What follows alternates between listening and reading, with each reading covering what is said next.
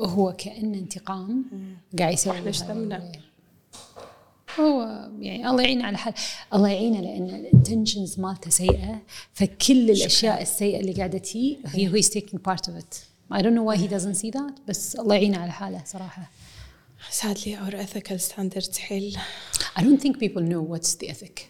I think ethics أعتقد الأخلاقيات عندنا فيها مشكلة، يعني في جهل فيها. إيه شكرا. فمحتاج ثقافة كبيرة، عشان كذي إحنا بالجامعة يعني أنا وزميلاتي وزملائي بعد في منهم we work on this thing، يعني مو بس الأثيكال بارت من الانجينيرينج سايد، حتى من ناحية everything driving بالتعامل مع الناس، كل شيء في ethics. هو تدرين، هو إذا أنتي تسألين سؤال واحد، إذا الشيء هذا سويته يغضب، يعني تحكين ربك تقولي يغضب ربي، إذا الجواب يا إي، كل إنسان عنده هذه الفطرة، يعني تربي توصين سن الرشد عندك هذه الفطرة، لا تقولي لي ما عندي. سألي سؤال يا ربي إذا أنا سويت كذي راح يغضبك، إذا الجواب يا إي يرن، هذه الأثكس مالتك. إذا الجواب يا لا go ahead do it. perfect standard. أنا perfect standard، وإحنا لازم نتكلم عربي. let's go. أوكي أنوار الإبراهيم، أهلا وسهلا. شلونك؟ بخير الله يسلمك. أخبارك؟ شكراً. لازم أقول الصدق، أنا شوية نيرفس، بس الحين شوي قاعد ندش بالنقاش. يعني هو بالعربي شلون يقولها، بس متبادل. شعور متبادل. أول مرة أنا اللي أترجم والعكس. الشعور متبادل. لا بس سهلة أنا أقول، يعني وبعدين هذه مو أول قاعدة وياك. صح. فاحنا سوينا التيبل ريد، شلون نقوله بالعربي، القعده السابقه، اللقاء الاول. اي اللقاء الاول كان خوش لقاء فعلا. سجلنا انت شوي 3 ساعات يمكن 3 ساعات. انا اللي حبيته وايد بهاللقاء انه وايد خليتيني اراجع نفسي، والان مالي طقيتي الايجو. بس انا جود واي، يعني انا طنقرت يومها شوي، زعل. زعل محمود، زعل محمود. إيه زعل، كنت يعني كنت قاعدة أقول إن أنا ما زعلت إلا إن في شيء صحيح. هو أنا أعتقد هي فكرة، كل فكرة جديدة غريبة صح بتخليك بهذا الوضع دائما. مرات يصير عندنا عدم تقبل، بس باللحظة اللي تقول زين شنو خسارة أنا لو أفكر فيها شوية زيادة راح أكتشف إن في لها عمق وتأثر. أنا أتوقع أن هذا محور حلقتنا اليوم. أوكي، إيش رأيك تعطيني شوية باكراوند عنك؟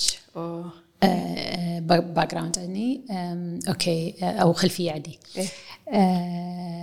اسمي أنوار الإبراهيم، أنوار عادل الإبراهيم. نعم، حالك مواطنة كويتية، انولدت لأب كويتي وأم إيطالية، أبوي مسلم وأمي مسيحية ولا زالت. ربي انولدت بأمريكا لما الوالد كان يدرس دراسات عليا هناك، وعشنا 4 سنين، وبعدين انتقلنا إلى الكويت، وبعدين ظليت عشت يعني أغلب حياتي في الكويت. خلصت الجامعة أيضا في الكويت، وبعدين كملت ماجستير، خذت بعثة من جامعة الكويت وكملت ماجستير ودكتوراه في الولايات المتحدة، ورجعت وصرت عضوة هيئة تدريس في جامعة الكويت. يعني تزوجت، عندي 3 أبناء ما شاء الله، عندي زين 18 وعندي غانم 16 وعندي محمد 15. الله يبارك فيهم. الله يسلمك. انزين اعطينا شوية عن شنو الدراسة العلوية كانت؟ الدكتوراه يعني الدكتوراه شنو؟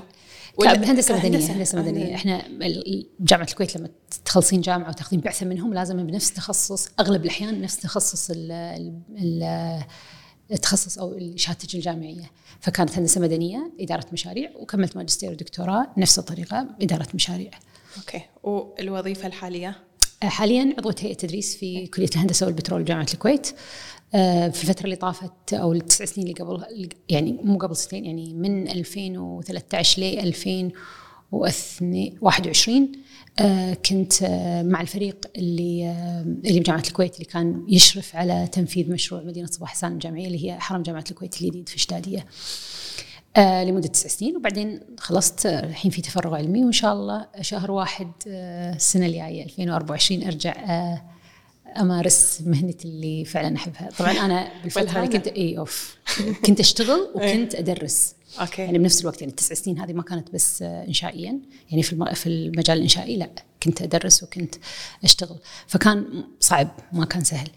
بس أنا يعني السبب اللي كان يخليني يلي نيتني فرصة إني أقدر أقول لهم إن نتنازل عن التدريس بس نركز عليه، ما كنت أحب هذا، لأن كنت خايفة إن بعد 9 سنين ترجعين تدرسين مرة ثانية تبدين تحسين إنك أنت وايد بعيدة، وايد بعيدة عن الطلبة. يعني تخيلي 9 سنين كم جيل ياك، يعني الناس كل دفعتيك دفعة مختلفة. ف بعد 9 سنين كنت خايفة إن أنا لما أرجع أحس إن أنا وايد بعيدة عنهم. فظليت أدرس، وحتى بالسنتين التفرغ العلمي ظليت أداوم في الجامعة، أشوف الطلبة أقعد معهم، عشان بس ما أحس إني ابتعدت عن شيء اللي أحبه. فإن شاء الله شهر 1 فول فورس باك، راح أرجع بكل قوة. الله يسهل، الله يسهل إن شاء الله. اللهم آمين. إنزين، أنا بقول لك الصدق، أنا صراحة ما كنت أدري عن يعني أغلب اللي قلتيه توه. أدري إن أنت لا، حتى أدري إنك كنتي تبع التيم اللي سوى مشروع أجتادية، ما أدري شنو وضعك الحالي، ويعني ما شاء الله سي فيك على قولتهم يحكي بروحه. الله يسلمك. لا والله سي في يعني سي في زين يعني، بس مو لا مو زين ممتاز، فوق الممتاز، بس مو هذا اللي خلاني أنا أبي أنوار. أنا قلت شنو، كنت قاعدة أطالع، طبعا أنا كلها من الفولورز الترشيحات يعني ما أستغني عنهم. أحد رشحك وعطاني لينك أحد مقابلاتك توا بالبودكاست. أبي أنوار وأنا أسمع أي سؤال ينسأل تجاوبينه بكمية حكمة وهدوء، والله العظيم يعني شدني. الله يسلمك، خجلتيني لا. والله العظيم، والله من صدقي. وبعدين لما دشيت عليك DM، يعني الحمد لله أنا أنت فولور أصلاً، يعني إيش هالسخرة طاعي، شنو هالسخرة. لما دشيت عليك كان والله ما أدري شنو، حتى قلت لي صباح الخير ما شنو كذي، رديتي علي أقول لا حبيبتي. لا شوفي، أنا عموماً أحب الناس، يعني أنا دائماً أقول لهم الناس عندي كتب. يعني شلون العاشق للقراءة لما يدخل مكتبة شلون يشوف كمية الكتب، لأن كلها معلومة. أنا عندي الناس بحياتهم المختلفة كلهم يعني كم من المعلومات. كل إنسان يمر بتجارب حلوة وتجارب مو حلوة، فتخيلي أنت تقعدين مع شخص وتاخذين منه حصيلة. فأنا دائما الإنسان أشوفه نعمة، لأنه راح يعلمني شيء، أو راح يجنبني شيء، بس دائما أشوف الناس نعمة. فأحب التواصل مع البشر وايد. شوف أنا من اليوم ما أدري شنو أقدر أعلمك، بس أنا أتوقع أن أنا اللي راح يكون عندي حاصل التعليم إني أتعلم منك أكثر. هو دائما متبادل بأي مكان. أنا دائما حتى طلبتي أقول لهم لا تتوقعون إن أنتم لما تحضرون المحاضرة إن التعليم يصير باتجاه واحد، هو باتجاهين، حتى أنا منكم أتعلم. فالإنسان اللي يدخل مكان يتوقع إنه بس يعلم، أنا أتوقع الحياة وقفت عنده.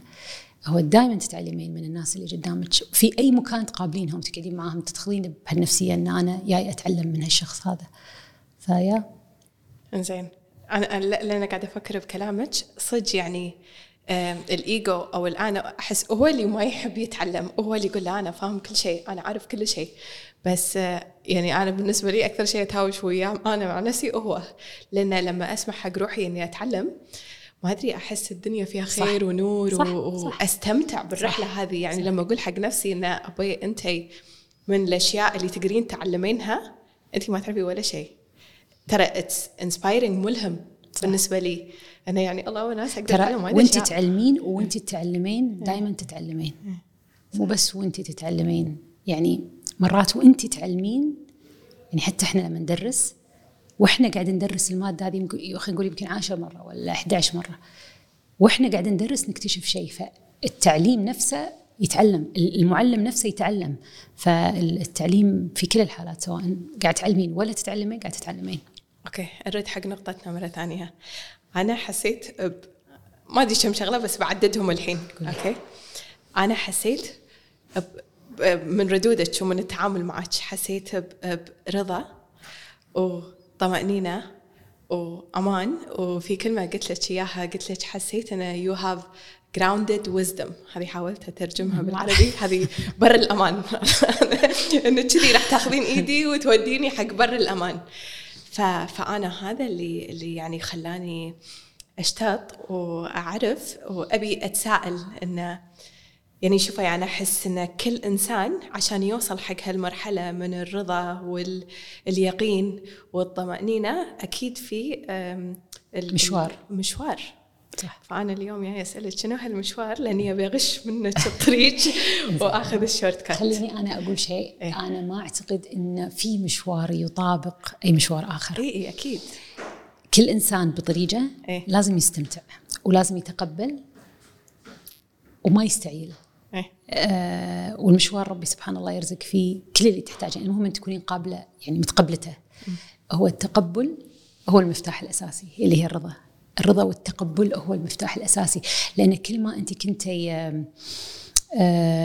أفكر بالكلمة بالعربي رجد يابسة أو عنيدة أو صعبة ما راح تستفيدين من التجربة اللي قاعدة تمرين فيها أو الدرس اللي ربي بيش تتعلمينه. لكن كل ما كلتي سهلة هينة لينة راضية راح تبدين كنا عينك تنفتح تشوف الهدف من هذه التجربة. أنا عندي إيمان إن ماكو تجربة تمرين فيها محض الصدفة. كل التجارب اللي نمر فيها لها أسباب. الحين ليش في ناس تتعلم وليش ناس ما تتعلم؟ الناس اللي تتعلم هي الناس اللي مؤمنة إن هذا الموقف اللي قاعد يصيبها موقف فيه خيرة. فالسؤال اللي تسأله نفسها يا رب شنو تبي تعلمني؟ فهي الحين فاتحة نفسها تبي تاخذ أو تاخذ مو المعرفة أو خلينا نقول المنفعة من هذه التجربة. لكن أي إنسان ينصدم أو يصطدم بتجربة صعبة ويظل منغلق على حاله ومعصب وزعلان ما راح يستفيد منها. وأنا مؤمنة إن هذه التجربة السيئة راح تظل تنعاد وتنعاد وتنعاد لمن الإنسان يقتنع إن في شيء لازم يتعلمه. اللحظة اللي تعلم فيها الشيء هذا سبحان الله ينتقل إلى المرحلة اللي جاية وبتي تجارب ثانية لأن هذه هي الحياة. ماكو أحد ما أحد لازم يتوقع إن الحياة دائما تصير سهلة. لكن ليش تشوفي الناس تعتقدين إن حياتهم سهلة؟ لأنهم متقبلين وراضين. وماكو إنسان يعني يتعلم كل هذه الأشياء بعمر صغير. سبحان الله هو مشوار الحياة اللي تمشينا توصلين إلى مرحلة معينة تبدين تحسين في هذه يعني منفعة التجارب اللي مريتي فيها. بس شوفي لا شك إن في أمور يعني من البداية انغرست فيك. يعني خلينا نقول بداية الرحلة يعني أكيد اللي وصلت حق اللي أنت فيه الحين أمور عديدة. صح. وأحس دايماً الطفولة لها دور مهم بهالموضوع. فودي كذي تاخذينا تايم لاين من أول شيء. إيه أنا أموت على هذا الشسمة. فيعني لو بسألك خلينا نقول عن طفولتك شنو القيم أو الفاليوز القيم اللي تحسين إن مثلاً خلينا نقول أهلك حطوها فيك اللي يعني سوت أنوار؟ شنو الأشياء المهمة؟ أتوقع يعني القيم اللي حطوها في دي نفس القيم اللي كل أم وأبو يبون يحطونها في عياله. أحس مو شرط. أنا ما أعتقد في أم وأبو الله يرزقهم بظنة ما يحاولون يسوون أفضل ما عندهم. الحين القدرات تتفاوت. فأنا متأكدة أن أمي وأبوي حطوا فيني كل القيم اللي أمهم وأبوهم حطوا فيهم اللي أغلب الناس يحطونها في عيالهم. بس أنا أعتقد لأن يعني العالمين اللي عشت فيه دايما أي شيء مغاير صعب يصير. وأنا دايما أشوف هذا يعني اللينك أو الربط ألاحظه مع الناس اللي أمهم وأبوهم يكونون من عالمين مختلفين. يصير في معاناة بس إذا المعاناة تم تقبلها والرضا فيها يعني تكونين راضية عن هذه تجربتك وأن هذه حياتك سبحان الله الشخص هذا راح تحسينه تعلم. بس في ناس تشوفينهم أمهاتهم وأبهاتهم من عالمين مختلفين بس يواجهون صعوبة في تقبل هذا الشيء فتشوفينهم أيضا مختلفين يعني مو راضين في حياتهم يعني يعيشون حياتهم مو سعيدة. أمي أنا وايد دينة وديانتها هذه هي اللي يعني أبوي يعني عادي بس أمي كانت وايد دينة. فكانت مؤمنة إن إحنا لازم نعرف ربنا. يعني هي بالنسبة لها الصلاة هو السلاح التخاطب أو أداة التخاطب اللي أنت عندك مع ربك. إذا أنت قدرتي تبنين هذه العلاقة الوطيدة مع ربك، تقول دائما أنا ما راح أخاف عليكم، لأن أدري أنه ما راح تكونون بروحكم، أنا مو عايشة لكم على طول، ولا أبوكم ولا أعز الناس اللي تعزونهم عايشة لكم، لكن رب العالمين دائما راح يكون عايش معكم لين يأخذ أمانتكم. فإذا قدرتي تبنين هذه العلاقة معه علاقة صحيحة، راح تعيشين بحياة سعيدة. فهي دائما كانت تذكرنا أنه هو موجود. يعني أنا ما أتذكر أمي مرة من المرات قالت لي قومي صلي، بس كانت تتكلم أن الصلاة مهمة، مع أن هي صلاتها مختلفة كانت، بس كانت تعلمنا أن الصلاة مهمة. خلتنا نمارس طبعا كل شعائر الدين الإسلامي، وكانت تسويها معانا لأن تبينا ناخذ الدين كامل. وأنا فهمت الحين يعني وأنا أكبر أن فعلا وإحنا صغار في تكرار أو في طلب أو في إلزام لعمل الشعائر. في ناس يقولك لا تجبرين أو لا أنا أعتقد أن هذا التكرار أو الحث على التكرار وايد مهم، لأنه ينبني فيك خلينا نقول هابت عادة. كل هذه الشعائر اللي تسوينها موجودة تنفعك، فإذا في يوم من الأيام أنت كنتي في مساحة أو في تكونين في سبيس، تكونين في مساحة غير آمنة، هذه العادات مالتك هي اللي المفروض تساعدك عشان تطلعين من هذه المساحة الغير آمنة. بس ما راح تقدرين هذه الشعائر ما تقدر تخليك تطلعين من هذه المساحة الغير آمنة إذا أنت أصلاً مو متعودة أنها هي جزء من حياتك. فهي أول شيء مرحلة إنه لازم جزء من حياتك، بعدين مع الوقت تبدين تستشعرينها وبعدين تحسين فيها. فهي هذا وايد كان عندها مهم. وايد ربي يشوفكم بالغيب، ربي يحاسبكم، هل إذا سويتي هذا الشيء ربي راح يكون راضي، ربي راح يكون سعيد. فمن وإحنا صغار أتذكر حتى الصلاة مثلا لما تشوفنا مثلا نصلي فجأة ما نصلي، ما تقول ليش ما صليته، تسألنا تقول أنت سويتي شنو، أنت مسوي شيء خطأ، ما تبين تروحين تقولين يعني ما تبين تروحين تقابلين ربك. هي مسجات بسيطة بس ترى تأثر. فأعتقد هذه الأشياء هي مخافة الله في الغيب، بس مو مخافته خوف رعب، خوف حب. أنا أعتقد من عيشتي بالعالمين أن طريقتهم هم في علاقتهم مع رب العالمين فيها أكثر حب.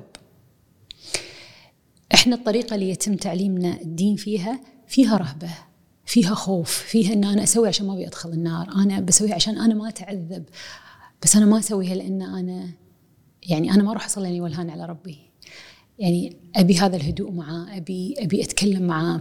ما عندنا هذا التصوير الصلاة بهالطريقة هذه، لكن إذا وصلتي لها أوف شنو هي جميلة. فأنا متأكدة أن أمي هذا دورها، وهذه واحدة من أحلى الأشياء اللي أمي حطتها فينا، طبعا القوة والصلابة والالتزام واحترام الوقت وكلها يعني وأنت تكبرين يعني. ومو بس أمي، أبوي بعد، الأخلاقيات هذه كلها يعني. حتى بالمدرسة يعني الأشياء اللي أنا أتذكرها وأنا للحين أطبقها مع عيالي، احترام المدرسة، احترام قانونها. يعني أتذكر لما كنا نرجع البيت زعلانين من أبلة ولا ناظرة ولا أحد، ما كانوا يجون يدافعون عنا. كانوا أذكر يعني مرة من المرات صار لي موقف في المدرسة، وأذكر أبوي كان يقول لي هي صاحبة المكان، أنتي سويتي شيء خطأ غير القوانين اللي هي حاطتها. شفتي هذه الأشياء تخليك أنتي تكبرين تحترمين قوانين أي مؤسسة تشتغلين فيها، تحترمين قوانين البلد بدون ما تاخذين عقوبة عليها. يعني الناس يقول حطي عقوبة لأن تلزم الناس، صح اتفق أسرع طريقة، بس تخيلي أنت تنشئين جيل على أنه يسوي الصح لأنه يدري أنه هو صح، مو لأنه هو خايف من العقاب. يبدي بالدين، خلي الناس يعني يصلون ويعبدون ربهم حبا في الله، وإنه ما يبون يزعلونه، مو خوفا أنه يدخلون النار وخوفا منه كل العقوبات اللي نحطها.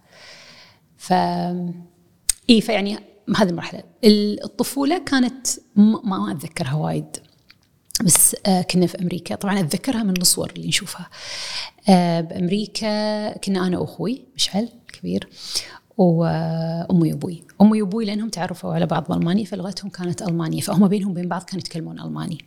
أمي تكلمنا إيطالي وأبوي يكلمنا عربي، وفي المدرسة كنا نتكلم إنجليزي. من وأنا صغيرة لين 4 سنين قعدنا بأمريكا، فهذه كانت كم اللغات اللي أنا كنت أتعرض لها. بعدين رجعنا الكويت، طبعا دخلنا مدارس حكومية لأن يبون إن خلاص نصير كويتيين ونعرف العادات وما تصير عندنا لكنة غريبة في لهجتنا. فأتذكر 3 سنين من حياتي كنت مدرسة خولة مشتركة، وبعدين 4 ابتدائي رحت مدرسة مشرف. أحد 3 سنين كل اللي أذكر منهم إن أنا كنت أكره هالمدرسة. ليش؟ الحين أول ما أدري ليش، بس أتذكر إن أنا تعرفين ساعات لما الأهل يغيرون مدرستي يكون حزين، أنا كنت سعيدة إن أنا راح أطلع من هذه المدرسة.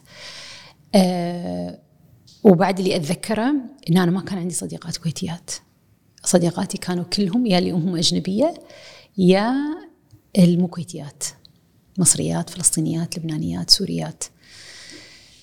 ما كنت أدري ليش، بس كنت أدري إن أنا هذه صديقاتي.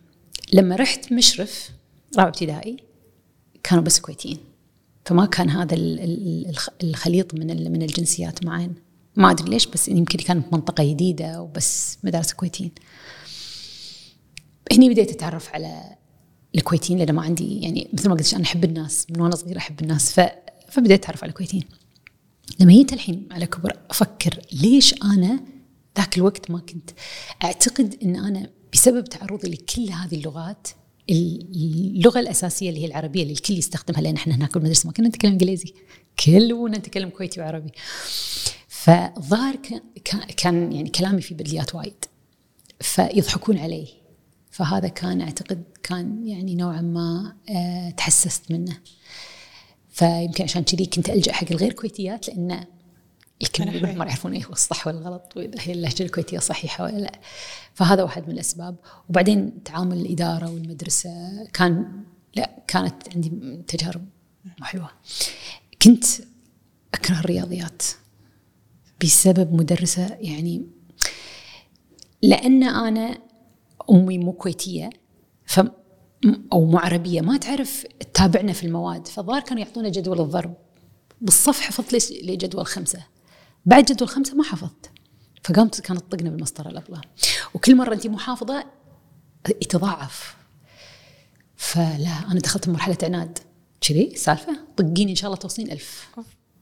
بس كانت الحصه ما احبها، سبحان الله. سنة 4 هذه اقدار رب العالمين. وانتقلت المدرسه الثانيه، اول حصه رياضيات قلت ولي رياضيات. دخلت وأحب أقول اسمها لأنها تهبلها الأبلة تهاني. دخلت شان تقول اللي يحفظ باكر اللي عندنا راح نسمع جدول ضرب، لأن إحنا كنا 3 ابتدائي هو جدول الضرب، 4 ابتدائي هو نستخدم جدول الضرب فيه. فهي تبي تتأكد إن إحنا القاعدة الأساسية ما تتضرب، فباكر راح يسمع جدول الضرب. اللي تجاوب على كل الإجابات سليمة راح أكتب اسمها على السبورة وما يتمسح، وراح أعطيها هدية. شنو الهدية؟ ترى كانت قلم مساحة، ترى كان شيء زهيد، بس إحساس إن في مكافأة. حفظت جدول الضرب كامل بيوم واحد. شوفي فرق، أنا شوفي أقولهم وأنا متأكدة إن هذه الدروس الله مررني إياها، ما مررني إياها لأنه كان يعالم إن أنا راح أصير معلمة، فيثبت عندي إحساس الألم اللي يصير عند الطالب في وقت العقاب. فبس من يومها بديت أحب الرياضيات وانطلقت. فهذه مرحلة الابتدائي اللي أتذكرها. ما أتذكر شيء، بس صداقاتي مع الكويتيين زادت. متوسط انتقلت أولى وثاني متوسط في مدرسة بيان، 3 ورابع متوسط رديت مرة ثانية مشرف.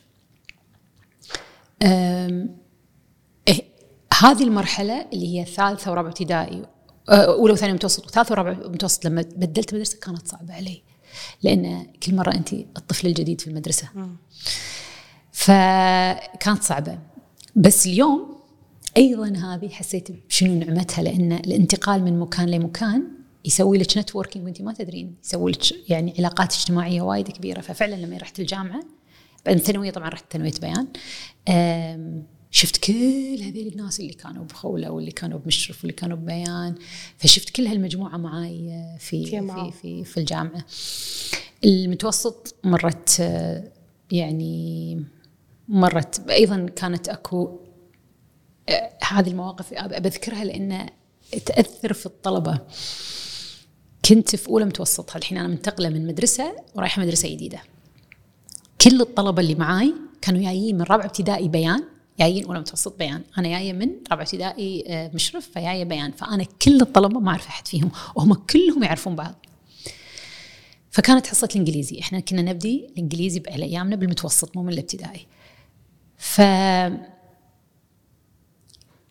أنا كنت زينة بالإنجليزي، يعني شنو كنا ناخذ A B C I C U C، عرفتي هذه الأشياء. فكانت المس قاعد تسألنا، وإحنا طبعا على أيام المادة الحين نفس الشيء، بس لما تجاوبين لازم توقفين وانتوا قاعدين. فوقفت هذه البنت سألتها، طبعا ما كانت عارفة شنو تجاوب، فظلت واقفة. فراحت سألت واحدة ثانية، فأنا هاز علي إن هذه البنت واقفة، فهي قاعد طالعني. كان أقول لها قعدي، كان تضحك، كان تشوف المس حقك قاعد تضحكين، كانت تأشر لي، كانت تقول لي أنوار قالت لي قعدي، يعني ترى ما فيها شيء. كانت تلمس، يعني هذا يعني أعتقد بتفرض شخصيتها، ما أدري.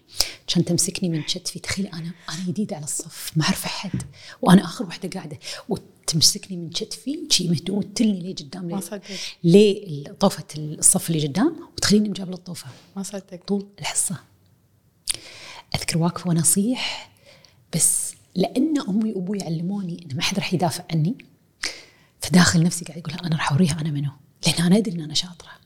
الحين خلصت، طبعا خلصت الحصة، مسحت دموع عشان ما حد يشوفني كنت قاعدة أبكي. كنت أروح أخذ دفتري، أذكره بعد الدفتر الأبيض الكبير اللي كنا مال الخط، كان أروح لها الحصة أو غرفة المدرسات، كان أقول لها مس مخالفة تقولي لي وين الواجب، لأنك أنت حطيتيني على الطوفة ولا أدري شنو واجبي. فقالت لي كذي كذي، رديت سويت. من يوم هالتحدي عندي كان داخل نفسي راح تنادي اسمي وراح تقول إن أنا أشطر وحدة. وفعلا نادت اسمي، بعدين قامت تتشرق أنوار وأنوار، كل شيء تبي أنوار، لأن كنت شاطرة بالإنجليزي. هذه المواقف، هذا الموقف صار لي بالمتوسط، وبعدين باجي زين، يعني ما كانت عندي مشاكل، كنت شاطرة وكنت زينة وفوق وشي. رحنا الثانوي، أيضا الثانوي ما كان علي إشكال، كنت أحب تخصصي وصداقاتي، كنت ما أحب أشوف الناس بروحهم، يعني أكون بالفرصة أمشي أشوف أحد قاعد بروحه، دائما أقول لها ما عندك أحد، إيش رأيك تجين معنا، أكبر الدائرة. وكانوا صديقاتي يستاءون، يعني إن كل سنة بتجيب لنا أحد، بس أنا كان يضيق خلقي، لأن أعرف شنو معنات ما يكون عندك صديقات، وأعرف معنات شنو شعور إن تكونين جزء من مجموعة. فيعز علي أشوف أحد قاعد، وأنا متأكدة إن ماكو إنسان ما يبي يكون قاعد ضمن مجموعة، إني أشوفه قاعد يعني قاعدة تاكل بروحه. فكنت دائما أضم، فعندي هذا الشعور إن يعني أضم الناس، يعني أو أدخل الناس في مجاميع. بعدين أتذكر موقف سيء ثاني، أمي تأخرت علي، فإحنا أيامها ماكو موبايلات، فنستخدم تليفون الحارس مال المدرسة.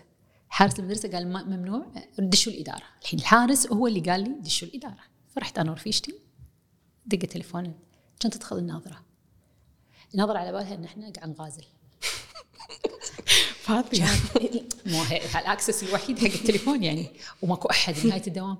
كانت تقول لي إيش قاعد تسوون؟ كان أقول لها قاعد نكلم أهالينا، يعني ترى سهل شيء لو حط رذائل، يعني نفس الحركة البايخة اللي تلج من كتفك وتطلعج برا، وطلعوا برا، وهذه قلة أدب. والمهم بدأت تقول كلام مو حلو. أنا طبعا العصا ناطرة البيت، وصلت البيت على الغداء، احنا تجمع كلنا على طاولة الغداء، ناطر أبوي يرد من الدوام، تجمع كلنا على طاولة الغداء. كان أقول له يبا لازم تروح المدرسة، وأبكي محترة، الأبلة كذي قالت عني، وقالت عني قاعد غازل. يبا تشرد علي أبوي، كان يقول لي والله يا نوار أنا فجأة مكتبي ولاقي أحد داش مكتبي بدون إذني، لح من حقها تسوي اللي تبي، أنت داخلة مساحتها. تخيل هم قورة، ماكو حد دافع عني. فصراحة يعني بلعتها، بس ما كنت أشتهي هالنظرة، ما كنت أشتهيها. وسبحان الله أنا كله أقول، يعني هذه المواقف دائما من وأنا صغيرة تعزز عندي، حقك ما يضيع، بس خليك صبورة. كانت قاعدة أنا بالصف، ولينا وفد زاير أجنبي. فاتني واحدة مالت النظام تقول أنوار جاينا وفد ألماني بليز تعالي. قلت لهم أنا أفهم ألماني لأن أمي وأبوي يتكلم بس أنا ما أعرف أتكلم ألماني. تقول لهم عودة أي شيء بس قول أي شيء كلمتي إحنا ولا حد فينا فاهم. الوفد جاي عنده مترجم إنجليزي لغتهم بس ما عنده عربي لغتهم واللي هناك ما يتكلمون إنجليزي. قلت له يلا خل نروح. أروح ولا الوفد إيطالي واخذ الوفد ومعنا النظرة واخذ الوفد ونلفلف في صفوف وندخل صف صف واشرح لهم شو اللي قاعد يدرسون ندخل على المختبرات لأن إحنا مدرستنا كانت نموذجية. أوكي. من يومها أنا عند النظرة لا أصعد ولا أنزل. فشوفي شلون سبحان الله رب العالمين يعني مع الإهانة اللي حاشتني من نفس الشخص بعدين نفس الشخص هذا هو اللي حسب يعني إنه طبعا ما أعتقد تتذكر ترى بس أنا هذا ربي طبطب عليه قال لي ما خاف أنور أنا راح أرد لك حقك. هذه ثانوية تخرجت وبعدين مواقف ثانية حتى اللي تشوفين. بس قبل لا نكمل في شيء انشدوني قلت هي لما نقعد بمجموعات أو لما أنا أكون ويا رفيجاتي ونتمشى وأشوف بنت بروحها ما أقدر أخليها بروحها وأضمها حق مجموعتي. شوفي أنوار أنا أتوقع مو كلنا بس الأغلبية نحس بهالشخص اللي قاعد بروحه بس مو كلنا عندنا الجرأة أن نروح له ونقول له أنا أنتي قاعدة بروحك تعالي وياي. ف يعني أنتي يعني هذه أبوي ما أدري شنو بالهذا empathy and compassion. empathy أنك اللي ما أدري شنو هي بالعربي أنك تحطين مكانك يعني بموقف أحد ثاني فتستشعرين اللي قاعد يمر فيه. compassion اللي فهمته انك تاخذين خطوه زياده وتسوين شيء عن الموضوع. فانت يعني انت اريد اقول لك اللي انا متاكده ان اللي انا مريت فيه ترى يعني 4 سنين تخيلي انت طفل 4 سنين عايشه في بلد بثقافه مختلفه فجاه تنتقلين الى بلد اخر فجاه تنتقلين بين المدارس ترى كل مدرسه لها ثقافتها كل مدرسه لها روتينها لها. فأنا أعتقد هذه التغييرات أكيد لها دور كان أكيد وأجن ربي يعني مرة ثانية ربي ما مررني فيها إلا لأن في رسالة لازم أقدمها في الحياة. في نقطة ثانية اللي لما قلتيها عن لما أبوك عذر الناظرة أبوي أنا حسيت بهالشيء ما أدري أنتي شوفي أنتي تتقبلين الشخص كما هو وحسيتها فيك وايد من قاعدة واحدة وياك تسمحين له يكون كما هو عليه. ولما قال إن هو علمك يعني هم بطريقة ما ترى we go back to empathy and compassion إنه قال لك إنه حطي نفسك بمكانها وقدري إن ف يعني صدقين الحين وأنت تقولين الكلام أنا أبوي فعلا كذي يعني أبوي وايد كان يستشعر شعور الناس الثانيين ففي تربيته لنا كان كذي دائما يعني أنا أبوي من أطيب المخلوقات اللي موجودة على وجه الأرض وأكثر إنسان حكمة وقل إنسان يتكلم لكن لما يتكلم بحكمة. ف أوكي عرفنا الحين التركيبة. شوفي أمي كانت الحزم والقوة قوة والاجتماعية وايد أمي و يعني فوكل يعني تسمع. أوكي. أبوي لا أبوي هادي حكيم جدا ردود أفعاله مو انفعالية. فأعتقد هو أصلا العيشة بينهم هم الاثنين وأنا ما أدري هو طبعي ولا ما أدري صراحة ما أقدر أقولها بس كنت أحب المشاهدة يعني تعرفين شلون التجارب بالعلوم المشاهدة شنو تشاهد وتجرب المهم إنك تظلين تطالعين الشيء. أنا تراقبين. كنت وايد يعني observer إيه تراقبين أراقب الأشياء بتمعن. أنا صغيرة كنت أطالع الناس يبهرني الناس مثلا شلون تتحرك شلون ردة فعلها شلون تطالع شلون تقعد شلون تتصرف. فلما الناس يسألوني أنت شلون صرتي كذي أنا أعتقد أن أنا في عمر صغير كان عندي إحساس أن أنا أبي أطور من نفسي يعني أنا أقول لهم أنا اليوم مو أنا لما كنت بالمتوسط والثانوي. يعني وايد أشياء أقدر أشوفها إنها تغيرت فيني، بس اللي رغبة مني في التغيير. طيب شلون غيرتها؟ لاحظ إن أنا لا قريت كتب، لا رحت حق مثلا ناس مختصة. كنت أراقبك مثلا زين وأسأل شنو الشيء الحلو اللي فيها. خلنا نفرض إن أنتي متسامحة، كنت أدور شلون تقدرين تصيرين متسامحة، فكنت أحاول أقلد التسامح مالك. ما كنت أدور الأشياء المو زينة، كنت أدور الخصال الزينة اللي فيك. ولأني أنا مؤمنة أن كل إنسان فيه شيء مختلف، فأحاول أقلد اللي أنت قاعد تسوينه. طبعاً في البداية يبين أنه تقليد، ثاني مرة يبين أنه تقليد، ثالث مرة أخاف تقليد، لما يقولش fake it until you make it بالضبط، من كثر ما تعيدينه يصير بلت أن يصير جزء منك. خلاص لما أحس أنه هو صار جزء مني أقول مش اندن، انتهت المهمة، انتقل حق شخص آخر. وانت تمشين بالحياة تشوفين شيء تنبهرين فيه، خصلة فيه، الله أنا أبي هذا الخصلة فأشتغل. فأنا كله أقول لهم تجميع إنسان، مجموعة إنسان. أحلى شيء. من كثر ما كنت فعلا أراقب الناس، أراقب طباعهم، كنت أحب. ومثلا تشوفين طبع مو حلو فأنت تقول حق نفسك أوكي لازم ما تتصرفين كذي، لأن شكلي راح يصير كذي إذا تصرفت بهالطريقة هذه. مثلا أحد يصرخ، أحد صوته عالي، أحد، أقول أوكي لازم ما أسوي كذي لأن هذا هو الشكل اللي تصيرين عليه، تقولين عليه، وما أبي كذي يصير شكلي. فأعتقد هذا كان جزء من الأشياء اللي أنا كنت أسويها مع نفسي للتغيير. بس أكيد تربية بالبيت أكيد هو الأساس، هو الأهم شيء. بس أرد وأقول حتى لو الإنسان ما تعرض حق هذه التجارب بعمر صغير، يوصل إلى مرحلة بعمره ترى وصل سن الرشد يقدر يتغير. الإنسان اللي ما يبي يتغير لأنه هو ما يبي يتغير، لأنه هو في كسل داخلي إنه يقاوم التغيير هذا. أرد عليك على نفس هذا، يفتح الباب مع نفس الموضوع.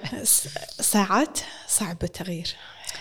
أنا قلت لك ردي قوليها مرة ثانية، وازعل مرة ثانية، وارد بيتنا فكر بالموضوع مرة ثانية. هو مو صعب، هو أنت ما تبين، أنت سعيدة. يعني عجبني الدور. أنا واحدة قالت لي ترى اللي قلتي لي إياه قعدت أقوله حق ربعي، عجبني الدور. أنا أعتقد أن عاجبك الدور بالمكان اللي أنت فيه، وإذا أنت سعيدة ليش تبين تتغيرين؟ بس أنا مو سعيدة. شوفي في فرق بين أنت مو سعيدة ولا أنت شايفة نمط تبين تصيرين نفسه. أبي أصير أحسن. إنزين إذا أنا ساعاتي الحين يعني كنت قاعد أفكر، قاعد أقول إن أوكي هذه العقلية إن أنا برضا وطمأنينة وأموري طيبة، يمكن أنا حنان أقدر أسويها 5 أيام بالأسبوع، 3 أيام بالأسبوع، بس مو 7. ما يخالف، بس قاعد أحاول أبي أوصلها حق 7. بس مو شرط، يمكن أنت يعني يمكن هذا مو جزء من تكوينك، يمكن أنت مو لازم تصيرين كذي، مو لازم كلنا نكون راضيين. يمكن صح، يمكن أنت عندك مميزات ثانية تخليك أقوى، تقدرين تمشين في الحياة بطريقة أفضل. يمكن الرضا له معاني كثيرة، مو شرط لا صورة واحدة ونمط واحد وشكل واحد. فيمكن يعني الرضا مالي أنا غير الرضا اللي عندك أنتي. أنا ما أعتقد إنه لازم يصير كلنا نفس الشيء، حالاتنا كذي مختلفين. هو بس لأن مفهوم الرضا يريح بالأخير، في ناس تشوفه، في ناس تشوف الرضا على إنه هو استسلام، إنه هو إن إنسان يقص على نفسه، عشان كذي يقول أنا بكون راضي. ما أدري، ما أحس إنه هو استسلام، تقبل بس استسلام ما أدري. ما يقولش إن أنت تقولين أوكي أنا يعني في ناس يقولش مثلا إنه والله يعني حتى كلمة الخيرة أنا ما أبي أصدقها هذه، بس علشان أنا يعني بنج مخي، أبغى الخيرة عشان بنج مخي. أنا ما أؤمن كذي، أنا فعلا أدري إنها خيرة، أنا مؤمنة إنها خيرة. بس شوفي هني موضوع الأكاونتابيلتي يدش، اللي هي ما أدري شنو بالعربي، إنه أخذ المسؤولية. عرفتي يعني متى أحط الخط إن أوكي هذا الشيء بيدي وأنا سويت كل اللي علي وتركت الباقي على الله، ولا أنا فعلا ما سويت ولا شيء وخيرة. عرفتي تفرق هني. أنا أعتقد إني بس لازم تسعين، يعني السعي ترى حتى إنك تقومين الصبح وتبدين يومك، ترى هذا سعي.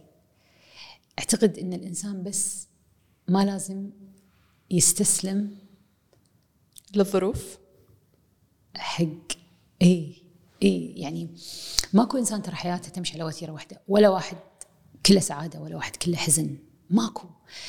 أصلا الحزن موجود عشان تحسين بقيمة السعادة، بس لما تيجي هذه اللحظات الحزينة اللي مطلوب منك بس تتحركين، المطلوب منك بس تلاقين الشجاعة في التغيير، تسوين الشيء.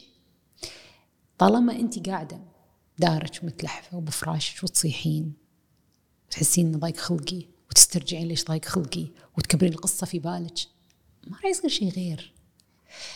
بس لما أنت تجين تقولين إنزين الحدث صار، شو نقدر أغيره؟ بس أنا من حقي إني أعيش، بس أنا من حقي إني أعطيه المشاعر حقها وإني أزعل. ممتاز، أي. هذا شخصك. أنا أنوار أي. لا، مع أن الناس تنتقدني تقولي أنت لازم تسمحين للحزن، أنا ما أحب الحزن، أنا ما أحبه، فأنا دائما ألاقي طريقة أطلع فيها من الحزن، أطلع. ما أقدر أقعد، ما أقدر أشوف نفسي مسكينة، ما أحب هذا الشعور. أنا حبيت مسكن ساعات. شوفي، أنا مؤمنة إن للناس قدرات، صح، وفي كل شيء. يعني مثلا يمكن أنا عندي قدرة على تخطي الأحزان أسرع، بس ما عندي قدرة في شيء ثاني، فإحنا مختلفين ونتعلم من بعض، صح. بس عقلي يقول الحزن قرار شخصي، وأنا مؤمنة إن الحزن أفكار. حدث صار، whatever هو الحدث، يعني يمكن أنا يعني ما مريت بظروف بعد وايد صعبة، يعني ما فقدت، فأنا مو قاعدة أستصغر شعور اللي يفقد.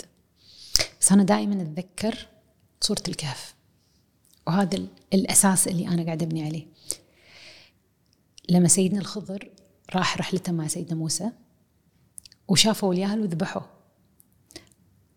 دائما الناس هما نظرة سيدنا موسى، واللي لازم نسويه هو نظرة سيدنا الخضر. سيدنا موسى شنو قال؟ لأنه حط نفسه مكان الأم والأبو وياهم خبر الفاجعة أن ولدكم انذبح. فجيعة، يعني الإنسان أحد يقول له مو مات، انذبح، ذبحوه، فتعور. سيدنا الخضر شنو رد؟ قال إن الله يبي يعطيهم شيء أحسن. مو اختيارنا الأقدار، مو اختيارنا الأقدار، اختيار رب العالمين. كل إنسان ينولد لا يومه بداية ولا يوم نهايته، ما يقدر يغيرها، فربي عارف. هذه يعني إذا جردنا نفسنا من المشاعر وفكرنا بس بالعقل، هذا اللي ربي قال لنا إياه. مشكلة إن هذه البداية وهذه النهاية. بس أجان إحنا ناس وعندنا مشاعر، واللي قدامك كتلة مشاعر، وأنت وايد لوجيكال. بس بقولك شيء، ذاك اليوم قلتي لي نقطة ما أنساها، قلتي لي الحنان لو تقبلتي أن أختك الله يرحمها عاشت الفترة اللي هي عاشتها، وأن وفاتها كان خير لها وخير لكم، ويعني the highest good for all. يعني أنا هذا اللي هذا أنا شرحت شلون وايد ترى حبيت الفكرة يعني هذه. خلينا ناخذ شيء أبسط، لا ناخذ قتل ولا ناخذ لا، بس ترى أثرت فيني. يعني حسيت أن لو أنا أوكي أنا مو 100%، وعادي أيام تيني 0 50 70 100، بس وأجن أفكر. يعني هني اليقين كله يلعب، إن أنا ما أدري ليش ربي كتب هالشيء، بس فكرة إنه هو الخير وهو صار ولسبب ما يعلمه إلا هو. لما أتقبل هالشيء حياتي تصير أسهل. عرفتي؟ شوفي، أنا أقول فكرة ليش وش حقه إيه؟ ما لها حل. إيه صح، ما لها حل. هو الحدث صار، ما راح يتغير، ما راح يرجع الشريط ونقدر نغير شيء أو نغير الظروف أو نغير يلا كاتب، ما نقدر نغير هذا الشيء. فأنا أتعامل مع الحدث الحين، الحدث صار، الشخص انفقد، أنا للحين عندي عمر لازم أعيشه. أنا مؤمنة أن كل إنسان بالدنيا هذه عنده رسالة لازم يقدمها، لازم يعني ولا واحد فينا بالدنيا مخلوق بس إضافة عدد، إنه والله هذا مكان فاضي خلينا نحط لنا واحد هني. لا، كل واحد عنده رسالة، كل واحد باختلاف بيئته باختلاف منشأه عنده رسالة لازم يقدمها. الحين في ناس فعلا تجتهد وتؤمن إن هي عندها رسالة فتقدمها، وفي ناس تصير كسلانة ما تبي تشتغل ما تبي تسوي شيء فما تقدم رسالة. فإذا اليوم أنتي صار الحدث وظليتي حزينة، الحزن يخليك مو منتجة أو مو منتجة بأقصى طاقتك، فأنتي باقي عمر لازم تقدمين فيه. الشخص اللي راح خلص دوره، خلص أداءه، عشان كذي ربي قرر أنه هو انتهى دوره، ما له أي إضافة في الحياة، فخلاص أنا قررت أني أخذ حكمة ربي. مو أنا اللي قررت ولا أنت اللي قررتي، هو اللي قرر. طيب أنت ليه الحين موجودة؟ وأنت ليه الحين لازم تقدمين شيء؟ لما تظلين حزينة على شيء فاتك، خلنا ناخذه مو شرط وفاة، على أي حدث سيء يصير تظلين حزينة، أنت قاعد تاخذين من هذه القدرة اللي عندك عشان تقدمين شيء أفضل. بس شوفي ساعات أحس اللي بقدمه في يعي شوية من الحزن، عرفتي يعني أنا فرمي هذه البودكاست جت من اللي عرفتي ومبنى عليها من تروحك وكذي. أنت لو ظليتي حزينة ما كنت تقدرين تسوين بودكاست. صح بس هي انولدت من حزن. أنا قاعد أقول أنا ماكو شيء بالدنيا يصير من ولا شيء.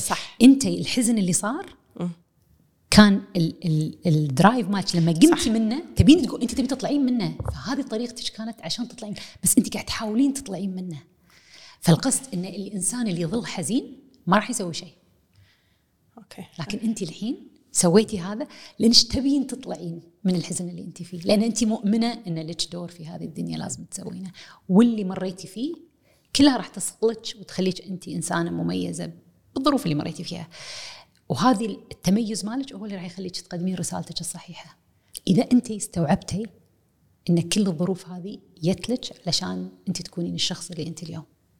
I believe in it. أؤمن بهالشيء. إنزين عاي لازم أسألك، أنوار شلون قررت أنها تصير مدرسة؟ أول شيء كنت هذا أول شيء قلتي. إي هذا الحدث صار في المتوسط. صراحة يعني بدأت أعتقد إني أنا كنت أستانس على دور مدرسة، تمسك الطباشير تكتب بالألوان، أعتقد هذا هوس بعدين بديت أحس إنه لا، كنت أجمع أخوي وربعه بالفريج وأقعد أدرسهم، أحط سبورة صغيرة وأقعد أدرسهم، أستمتع وأشتري الكتب مالت المدرسين وأسوي شي ورقة تحضير.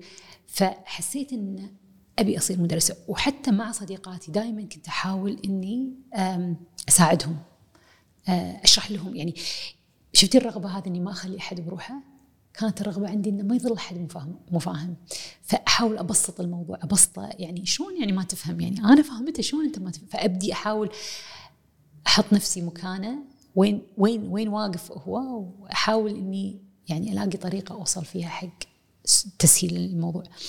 كملت الثانوية، دخلت رياضيات لأن أنا أصلاً أحب الرياضيات، تخيلي من شخص ما يحب الرياضيات. دخلت الجامعة، نبين بس كثر الشخص واحد يمكن يكون مؤثر. دخلت الجامعة، وحتى بالجامعة كان عندي قرار إن راح أتخرج مهندسة، بس راح أروح التربية، راح أصير أبلة. بثالثة جامعة قابلت إنسان مهندسة كان لها الفضل، لأن هذه اللي بالكلمة مالتها خلتني أغير. قالت لي تبي تصيري مدرسة، صيري مدرسة، بس صيري بالجامعة، قدمي على البعثة. ففعلا اجتهدت، يعني خلاص أنا كنت واصلة الجامعة إنه خلاص الحين جمعت معدلي بالثانوية، الحين الجامعة أوكي بصير شاطر، بس يعني خلاص ما عندي شيء عقبها.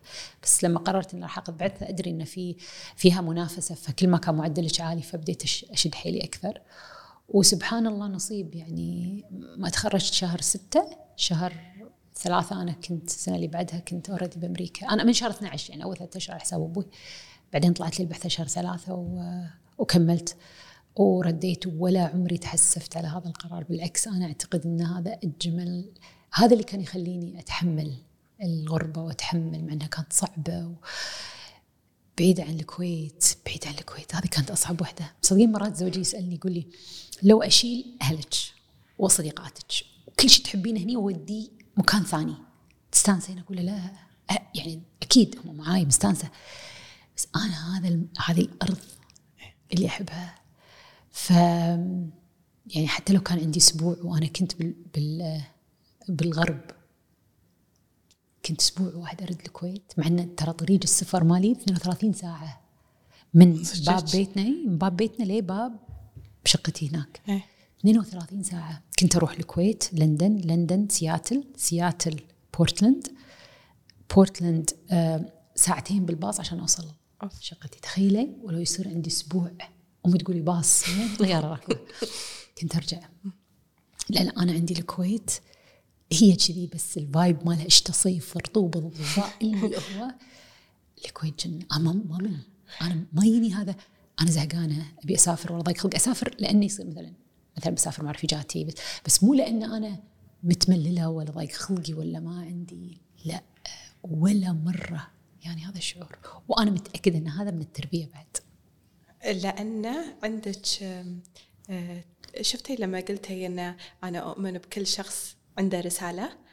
أنوار أنت تعرفين شنو رسالتك، وأنت قاعد تعيشين هالرسالة كل يوم، فأنا أحس عشان كذي أنت بهالرضا، وعشان كذي أنت ما تحتاجين الاسكيب مالك، لأن أنت عرفتي. بس أقول شيء، في ناس مثلا ما يشوفون اسكيب، مثلا ناس يقولك في السفر نتعلم نشوف مناظر جديدة. أما عندي هذه المشكلة، أما عندي الغبار عندي مو مشكلة، مو لأن البيربس، شعور البيربس قاعد يسوي أنا البيربس مالي. هذه الناس اللي بهالأرض أحبهم، ف أنا بينهم ليش لازم أطلع؟ أنا مستانسة بالضبط. فقعد يشغلك شيء يعني قاعد يعبي بصورة، فما تحسين إنك أنتي لازم تطلعين برا عشان المناظر ولا عشان هذا، لأن في أوريدي شيء. كل شيء أحب حاطه هنا، كل شيء أحب. الحمد لله. إنزين، كنت بروح برجع حق فترة الدراسة برا. في شيء أنتي أتذكر قلتي عن إن أنتي كنتي تخافين إن أبوك الله يحفظه الخوف مالك، وحبيت شان أنت غيرتي هالخوف. عادي بس تشرحي لنا. هذا كان أعتقد قلق، قلق من الفقد. أبوي كان وايد يسافر، وأنا ما أحب حتى يشوفني حزينة، وما أحب حد يشوفني أبكي. هذا الشيئين اللي وايد صعب. ما أدري ليش رابي بين أولاد، ويمكن لأن أيضا التربية أمي لما كنت أصيح تقولي لا تصيحين، شنو بس البنات يصيحون؟ أقول هي ما أنا بنت، لأن هي متعودة إن هي كان عندها قناعة إن أنا لازم أصير امرأة قوية، لأن أنت في عالم عربي. هي عندها هذا الاعتقاد إن المرأة ستظلم. فربيت إن أنا لازم ما أبكي. شفت شلون إحنا بالكويت نربي الرجال إنه ما يبكي؟ أنا أمي ربتني إن البكي ويكنس، ضعف، ما تبكي. فأنا ما أبكي ببليك، حتى إذا رحت عزاء أحد عزيز ما أحب أحد يشوفني أصيح، ما أحب.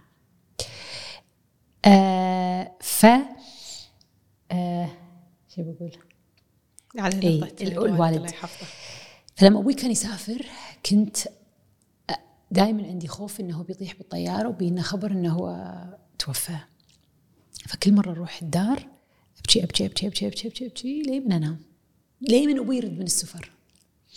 بعدين وأنا أكبر قمت أقول أوكي، خليني أتخيل كل السيناريوهات اللي ممكن تصير بطيحة الطيارة أو بالخبر شلون بيبلغوني، عشان أقول حق ربي ترى طحت على الخطة مالتك، طحت القصة اللي بتفاجئني فيها، ما راح تفاجئني. كذي كان شعوري، فأظل أتخيل بس وأنا أبكي إن أنا أبوي ماتني، لا غير السيناريو، كل السيناريو الاحتمالات اللي بتصير. فكل سيناريو تخيل أصيح عليه، كل سيناريو تخيل أصيح عليه. ليه تخيلي ليه 23 سنة؟ ليه من سافرت أمريكا؟ أتذكر وأنا بأمريكا أول يوم أبوي، خلاص أبوي وصلني أمريكا، وبعدين قعد معي شهر ورد الكويت. السفرة هذه اللي أبوي بيسافرها، لما أبوي سافر الحين بليل، خلاص الحين العقل مبرج، أبوي طيارة وبيسافر وأنا قاعدة، لازم أبكي الحين، لازم أتخيل السيناريو. بس أقول لحظة، الحين أنا هني بروحي بصيح على أبوي، بصيح على أمي، بصيح على إخواني، حياتي كلها ما راح تخلص. فبعدين هني أعتقد المنطق بدأ عندي، قاعد أقول أوكي، إحنا مؤمنين إن إذا الله قضى شيء أو قضاء رب العالمين ما راح يأخر شيء. فخلنا نفرض إن أنا اليوم هني بهذه النقطة، والحدث اللي راح يصير بهذه النقطة. إذا الحدث صار هني راح أبكي، صار الحدث. طيب من هني لهني ليش أصيح؟ ليش أعيش هالاكتئاب وضيقة الخلق؟ ما صار شيء واحتمال هذا ما يصير. فهني بديت أطمن نفسي. وبعدين مرة ثانية الصلاة. الوحدة بعد كانت الخلوة مع ربي كانت وايد وايد وايد أمريكان. أعتقد هذا التغيير العظيم اللي صار فيني اللي هو خلوتي مع نفسي بعد الصلاة. كنت أسلم بعد الصلاة أقعد على سيارتي فجأة ألاقي نفسي قاعدة ثلث ساعة شي بس بروحي بسكون بهدوء. فأنا أعتقد هذا وايد وايد وايد وايد ساعدني. فبس أقولك فهذه الفكرة صارت الحين إن أي موقف بيصير لي بانيك منه ولا خوف منه أدري إن هي فكرة في راسي خليني أغير هذه الفكرة شوي شوي. بس مرات الفكرة تظل صح فأنتي حاولي تقاومين. هي شيئين تقاومين الفكرة تغيرينها والنقطة الثانية تتحركين تغيرين موضوعك. يعني إذا أنت مثلا قاعدة البيت طلعي إذا أنت برا ردي إذا أنت مثلا قاعدة بروحك قاعدة مع ناس. فهي دائما غير اللي قاعدة تسوينه وحرصي على أن نوعية الأفكار اللي تفكرين فيها تصير يعني أجمل أحلى. مرة بعد قريت شغلة أن سألي الفكرة بس هو صدق 5 مرات راح تتوصلين أن أغلب الأحيان هي ما تبث يعني ما تبث واقع بس لما تستمرين أنك تسألينها كنا ليش why I think it was something like that. فغالبا الأفكار هي تي من شعور أو emotion بس هي مو حقيقة. الآن العكس أنا أعتقد أن الإيموشن تي من وراء أفكار. يعني هي البداية مخك يفكر فيه هي هو الشعور ردة فعل شيء أنت قاعد تفكرين فيه. يعني أنت مستحيل قاعد تفكرين بحدث سعيد وتصيحين. شوفي أنا اللي عارفة وايد إيموشنال الحدث. يعني شوفي هو مثلث أنا اللي تعلمته هو behavior شنو behavior بالعربي تصرف emotion شعور وأفكار thoughts هما يبنون على بعض. فمثلا ساعات أنت تسوين behavior تصرف.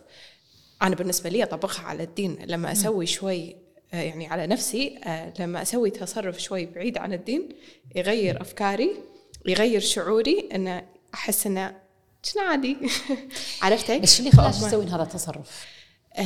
فكرة. عشان قاعد أقول لك إيه الأساس تبدي بفكرة. أنت قاعد تفكرين في شيء هذا التفكير يجي مع كل شيء يجي مع التصرف ويجي مع المشاعر اللي مصاحبة لها. بس لا تصدقين ما أحس إنه دائما فكرة. ساعات تصرف يلا ويا ماذي ويا الهبة. عرفتي ويا هذا بدون لا أنت تفكرين فيه. بس أنت ليش رحتي مع الهبة؟ عشان تصيرين جزء من المجتمع. هذه فكرة. بس أنا ما فكرت فيها إلى هذه الأعماق اللي أنا عرفتي سويت التصرف سويته بعدين من فهمتي ما أدري. شوفي أنا اللي قاعد أقوله قاعد أقصد فيها المشاعر. أوكي أنا عندي المشاعر دائما يعني أي حدث أي مشاعر أنا فيها أغيرها بإني أغير فكرتي. يعني أنا مثلا الحين لقيت نفسي قاعد أبكي إيش قاعد أبكي. وأنا مؤمنة بعد إن ترى مو شيء اللي ينفعني ينفعك. فلازم كل واحد يفهم نفسه وهذا اللي أعتقد مو الكل قاعد يسوي. يعني كلنا مو فاهمين أنفسنا ومو صريحين مع أنفسنا. مرات أنت تخافين تواجهين نفسك الحقيقية بس إذا كانت عندك الشجاعة تسوينها تصيرين أقوى إنسانة. إذا واجهتي مخاوفك الداخلية ليش قاعد أسوي كذي ليش خايفة من هالشيء ليش عندي هذا الرعب مع نفسك. كل ما كنتي حقيقية مع نفسك كل ما راح تصيرين أقوى. صح طبعاً وانتي قاعد تقولين قاعد أفكر بس شوفي أنا أحس أنه صح هو مو one size fits all قياس واحد مو حق الكل صح. بس يعني هو شنو فكرة البودكاست بالضبط؟ أنا أسمع أنوار وأشوف شنو يناسبني من أفكارها على الأقل أسمع صح. إن أوكي طريقة أنوار تفكيرها طريقة جديدة أنا مو متداولة عندي ولا مرة سمعت فيها من قبل تغيير الأفكار بس خلنا نجرب. يعني كلنا قاعد نحاول نكسب تولز مو بس تجربينها وتطعمينها بشيء خاص فيك فراح يصير شيء جديد يناسبك أنتي صح. فأنتي تاخذين الرو ايديا الفكرة الخام وتبدين تشكلينها بالطريقة اللي تركب مع نفسيتك شخصيتك طريقة تفكيرك. هي المهم تسمحين لها تخليني أقوى، تخليني متحكمة بنفسي. إيه الأفكت، إيه تخليني أحب النتيجة. يعني أنا كلا أقول لهم لما أقول أحب نفسي ما أقصد أنا ومن بعد الطوفان، لا لا لا، أحب نفسي إن أنا ما ألم نفسي، ما أجرحها، ما أذيها، ما أخليها تحزن، ما أخليها تتعذب. يعني نفسي وايد مهمة، فأنا تصرفاتي كلها تنبني على نفسي أنا. شوفي أنا عكسك، أنا حبي غير، أنا حبي حق نفسي أخليها تبكي متى ما تبكي، وأخليها تزعل متى ما تزعل، وأخليها تستانس متى ما تستانس، وأنا أخليها ضيع وقتي يعني بكي ضيع دموع ليش حقها. لا لا، أنا البكي ما أعتقد أن هي، أرد وأقول لك كل إنسان لازم عادي يعني إحنا وأحس لي يطبق عليش مثل ما أنت قلت، مو اللي يعني شوفي أنا مو ما أبكي، لا لا، أنا أبكي بس أبكي مع ربي. بس عشان نكون يعني أنا لما أصادف، أنا لما أكون متضايقة ما أكلم أحد، بس أصلي وأسجد وأصيح أصيح أصيح أصيح أصيح لما أغسل كبدي وأسولف مع ربي. خلاص يعني أوصل، لازم أوصل حق حل. يعني إذا ما وصلت حق حل، يا ربي وكلتك أمري. ولما أقول وكلتك أمري أجاهد نفسي إني ما أفكر في الموضوع. خلاص الحين رحت له وعطيتها المشكلة وراح أفكر. أنا كأني أقول والله أنا ترى مشاكة في قرارك أو طريقتك في التصرف. لا خلاص، أنا دام وكلت أمري أجاهد نفسي، مو سهل بس أجاهد نفسي إني ما أفكر في الموضوع، لأن أنا خلاص لما قلت حق ربي وكلتك أمري سكرت الباب. قلتي هالشيء عن صلاة الاستخارة وايد حبيتها وصليت عقبها على شغلة، وقلتي إن خلاص لما تختارين شيء وتصلين عليه ما تردين تفكرين فيه، لأن هذا إنك هو الدعاء نفسه. هو الدعاء نفسه تقرينه بس خلاص جميل. خلي خلاص أنت وكلتي الموضوع عند رب العالمين، خلاص you don't look back. بس تتركينه وخلاص، هو راح يتسير الطريقة اللي تشوفينها صح. إذا فيها يعني خيرة لك راح تشوفين الأشياء تمشي بسهالة. يعني أنا أتذكر صلاة الاستخارة كان يقولوا لي صليها ونامي وراح تحلمين. ماكو حلمين. فكانت هذه مشكلة في الموضوع، ليه من وصلت إلى هذه القناعة من يعني التمعن في الدعاء نفسه مال صلاة الاستخارة، إنه يعني يا ربي بالعقل اللي أعطيتني إياه، بالحكمة اللي أعطيتني إياها، اللي عشتها، اللي كونتها، أنا هذا خياري. فإذا هو في خير لي بارك لي فيه ويسر عليه، إذا لا أبعدني عنه وورني لا. والجزء الأخير وورني اللي أنسب لي وخليني أرضى فيه. يعني إحنا دائما الخيار اللي ما نبي إحنا، عشان كذي إحنا راح نحق الخيار الثاني. فلما أحد يعطيك شيء معاكس للي أنت تبينه، ترى يعني يصير نوع من الديسابوينتمنت، الخذلان. فتخيلي أنت تختمينها تقول لها يعني يا ربي ارضني فيه، راضية فيه، ارضني في القرار اللي أنت تبيه، خليني أحس بسعادتي فيه مثل ما كانت سعادتي في اختياري اللي أنا كنت أبيه. يعني قاعدة أفكر بدعاء توه واحدة أسبوع طاف غششتني إياه، قالت اللهم رضي قلبي حتى ترضى. وايد ياسلي قلت لها لحظة، هذا بغشة وايد حلو. شوفي ترى الأدعية لو تقرينها، شوفي أجمل أدعية هي أدعية القرآن. إذا قدرتي تحفظين القرآن، في أدعية في كل شيء تبينه، إذا قدرتي ترددين دعاء القرآن أجيب إن شاء الله. إنزين، أبي أرجع حق مرحلة أنت كنتي فيها وأحس أبي أذكرها، لأن لما كنت قاعد أسولف ويا رفيجتي قبل كم يوم كانت تقول لي أبا حنان أنا عشتها، المرحلة اللي مالت تطلبين بيتزا تريقين فيها. هذه قالت لي حنان أنا عشتها بالضبط. وسبحان، وهم كانت الحين قاعد تكمل دكتوراه، وما أدري ما سألتها هالحكي قبل كم يعني، بس سبحان الله حسيت صدق ما أنت بروحك. هذه إذا في ناس قاعد تسمعني راح تسمعنا اللي وقاعد تحضر دكتوراه، هي الدكتوراه هي مهارات، هي مو البحث نفسه، هو مو الرسالة اللي تقدمينها، هو طبعا هذه، بس الأهم منها المهارات اللي تكسبينها، الصبر وطولة البال وإعادة المحاولة ولا تيأسين، هذه كلها فعلا مهارات تاخذينها من الدكتوراه. فأنا كان حظي في الماجستير كان سريع، قلت واو إذا الموضوع كذي سهل لا خلاص سهلات، أنا راح بعد 2.5 3 أنا خالصة. 5 سنين دكتوراه قعدت فيها، 5 سنين.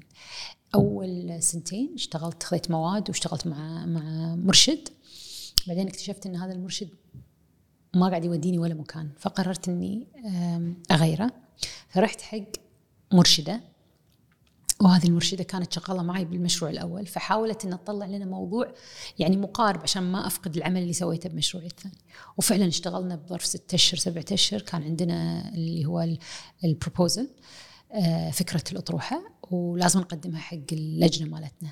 على حظي يفنشونها من الجامعة وتطلع من الجامعة، فما أقدر أكمل على هذه لأن هي فكرتها. فالحين لازم أنتقل حق هذه الفترة اللي فعلا يعني كان يني سؤال، يمكن ما لازم أخلص دكتوراه، يمكن ربي ما يبيني أكمل دكتوراه. أتذكر أني رديت البيت وطلبت بيتزا، البيتزا الأكسترا لارج، بيتزا هات ما يدري إذا نقدر نقول ولا، المهم أحلى من بيتزا يصير. والله مثل ما هي حطيتها على الطاولة. 3 أيام أنا على القنفة مشغلة التلفزيون القديم الأول، اللي يعني مو مثل الحين الفلات سكرينز. ماسك الريموت كنترول، ميوت التلفزيون، وأسمع لي بز بز بز مال تغيير القناة. 3 أيام ما قمت من على قنفتي، يدقون علي، أسمع الفويس مسج، ما أرد على حد، ما أرد على، ما لي خلق ولا شيء، ما أدري شنو كنت أيوع. أروح أخذ منها البيتزا اللي هي موجودة صار لها 3 أيام، أكلها باردة يعني بحياتي ما دخلت. أعتقد إنه هي مرحلة إنه خوفي من الفشل، ما أدري وين أروح وشنو أسوي. سويتها بعد 3 أيام، يعني شعورنا لا خلينا، لا لازم أسوي شيء. البداية كانت في إني I went and took a shower. سبحان الله الماي يعني نعمة. بعدين طلعت، بس هذه الطلعة شفت لقيت الطاقة إني أقوم وأغير شيء وأطلع. بدأت أشوف الناس، بدأت أنا أقول لا الدنيا ماشية للحين. رحت الجامعة مرة، كان عندي هروب من الجامعة، ما أبي أروح لأن بالنسبة لي لما أشوف هناك الناس كلها قاعد تشتغل وأنا اللي فاشلة، العيب مو فيهم، العيب فيني أنا. فتخيلي بعدين قمت أقول لا أوكي، هاي المرة الثانية ما أقدر، زين خليني أروح أجرب أختار إنسان ثاني. ففعلا رحت حق واحد ثاني، كان من زمان قايل، من أول ما جيت قال لي تعالي اشتغلي معي، وأنا قلت لا ما بشتغل. رديت له واشتغلت معاه ظرف 2 سنين الآن متخرجة. بس هذه فترة اللي على القنفة ما أنسى. فلما أنا أسمع في أحد مكتئب، أنا مؤمنة أن هي كيميكلز، هي أشياء كيميائية، بس أيضا جزء كبير منها مو كل الناس كيميكلز، بس في جزء كبير إن أنت لازم تدورين بس شوية جهد إن تغيرين المكان اللي أنت فيه. اللحظة اللي تقدرين تسوين هذه وايد أشياء تتغير. والشيء الوحيد اللي أنا أقولك إياها بعد، اللي أنا أنوار أعتقد أنه وايد ساعدني، الصلاة. هي يعني لما ما كنت أصلي كنت أحس بذنب، وهالذنب مزعج عشان أخرج. شنو كنت أسوي؟ إنسان بس خليني أروح أصلي. هي وجودي على السيادة تساعد وايد، لأنك تبكين وتبثين، لأن الحين أنت لما تكلمين ربك تدرين أنه ما راح يحكم عليك، بس راح يطبطب عليك. فأعتقد هذه بعد كان لها دور وايد وايد وايد وايد كبير. ونرجع حق النقطة اللي قلتيها، أن العادات هذه تبنينها بالأيام الزينة، عشان بالأيام المو زينة تشيلك. لأن أنت في لحظة الاكتئاب اللي تعيشين فيها أو لحظات اللي طاقتك تكون وايد يعني مو طاقتك الطبيعية، ما تقدرين تخلقين عادات جديدة، صح؟ فأنت تستمرين في الأشياء اللي تسوينها. فعشان كذي أنا قلت الأطفال مهم إن نخليهم يمارسون هذا الشيء لمن يصير جزء من حياتهم، وما في ضرر إن تحسسينهم إنه في تأنيب ضمير إذا ما سويته. لأن هذا الشعور إذا كان يدار بطريقة سليمة، لأن مرات تأنيب الخوف هذا مو حلو، يعني يكون له أثر عكسي. لكن إذا فيها إن ترى لازم تسوي، لأن ربي قاعد ينطرك، ربي ولهان عليك، بيسمع صوتك، يبي يعرف إن أنت أوكي. هذا اللي يخليك تقومين وتسوين هالشيء حبا فيه أكثر مما هو، بس يصير التزام، لأنك تحسي إذا ما سويتي في شيء ناقص، إنه هو روتين. يدششني هالشيء على طول على I think هي الفترة على طول عقب الجامعة، والكلام يجمع أصلا يعني ناتشرلي خذاني الأمومة. إيه الأمومة، الأمومة زي يوم بنتي حملت فيها أنا بأمريكا، أصلا ما أتذكر حبيبتي حمالها لأن كنت بخلص الدكتوراه. وأيضا هذه من الأشياء المواقف اللي فعلا استشعرت شنو معنات كلمة اليقين. حملت في زيون وأنا كانت بعثتي بتخلص، فوقفت بعثتي على أساس أني أسوي أطلع كل النتائج من البحث، بحيث أن لما أولد بنتي أقدر أكون قاعدة في البيت معاها وأحلل النتائج هذه وأكتب الرسالة. وتجميع البيانات خذ مني وقت وايد، وأنا حاولت أقعد من 9 ل 9 بالمختبر متواصل، وكل مرة أخلص مجموعة بيانات كنت أروح حق الأدفايزر أو المرشد وأقول له أوكي، أقول ممتاز كملي، وكمل وكمل وكمل. لما خلصت كل البيانات صارت الحين عنده البيانات كاملة، قاعد يطالعها كان يقول لي أنوار ترى في شيء خطأ. كان أقول له يعني شنو؟ كان يقول لي ما أدري بس في شيء خطأ. قلت له زين شلون صلحه؟ كان يقول لي ما أدري.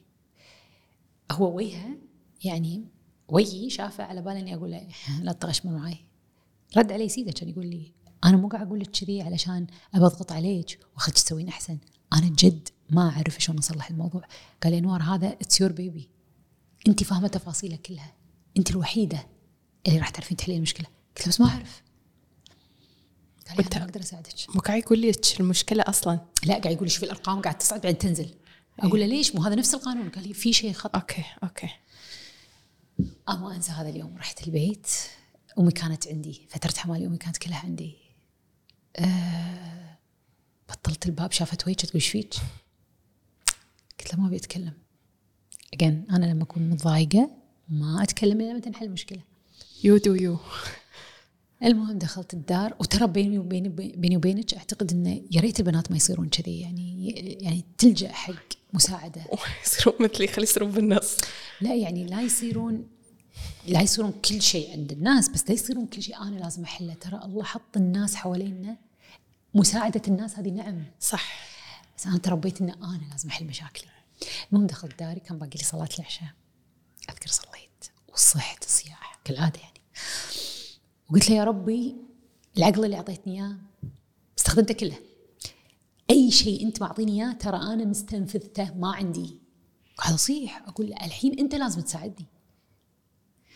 والله يا حنان مثل ما قاعد أحكيك الحين، رحت نمت حلمت بمعادلة. يعني أنا لو أحد يقول لي هالقصة أقول كذاب، قاعد يسوي لي ديكور إنه يعني شوفي. قعدت الصبح فتحت اللابتوب دخلت المعادلة مثل ما حلمت فيها، انحلت المشكلة. هذه اللحظة عرفت بالضبط كلمة يقين شنو معناتها. يعني إحنا يقولون يقين، شنو يعني يقين؟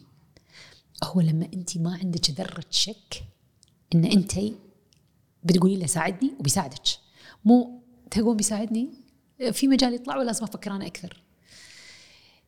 هذا اليوم اللي فعلا آمنت فيه بشنو معنات كلمة يقين، إنه فعلا لما تطقين بابا وأنتي مؤمنة بدون شك إنه راح يحلك إياها، وحلت المشكلة وخلصت الدكتوراه.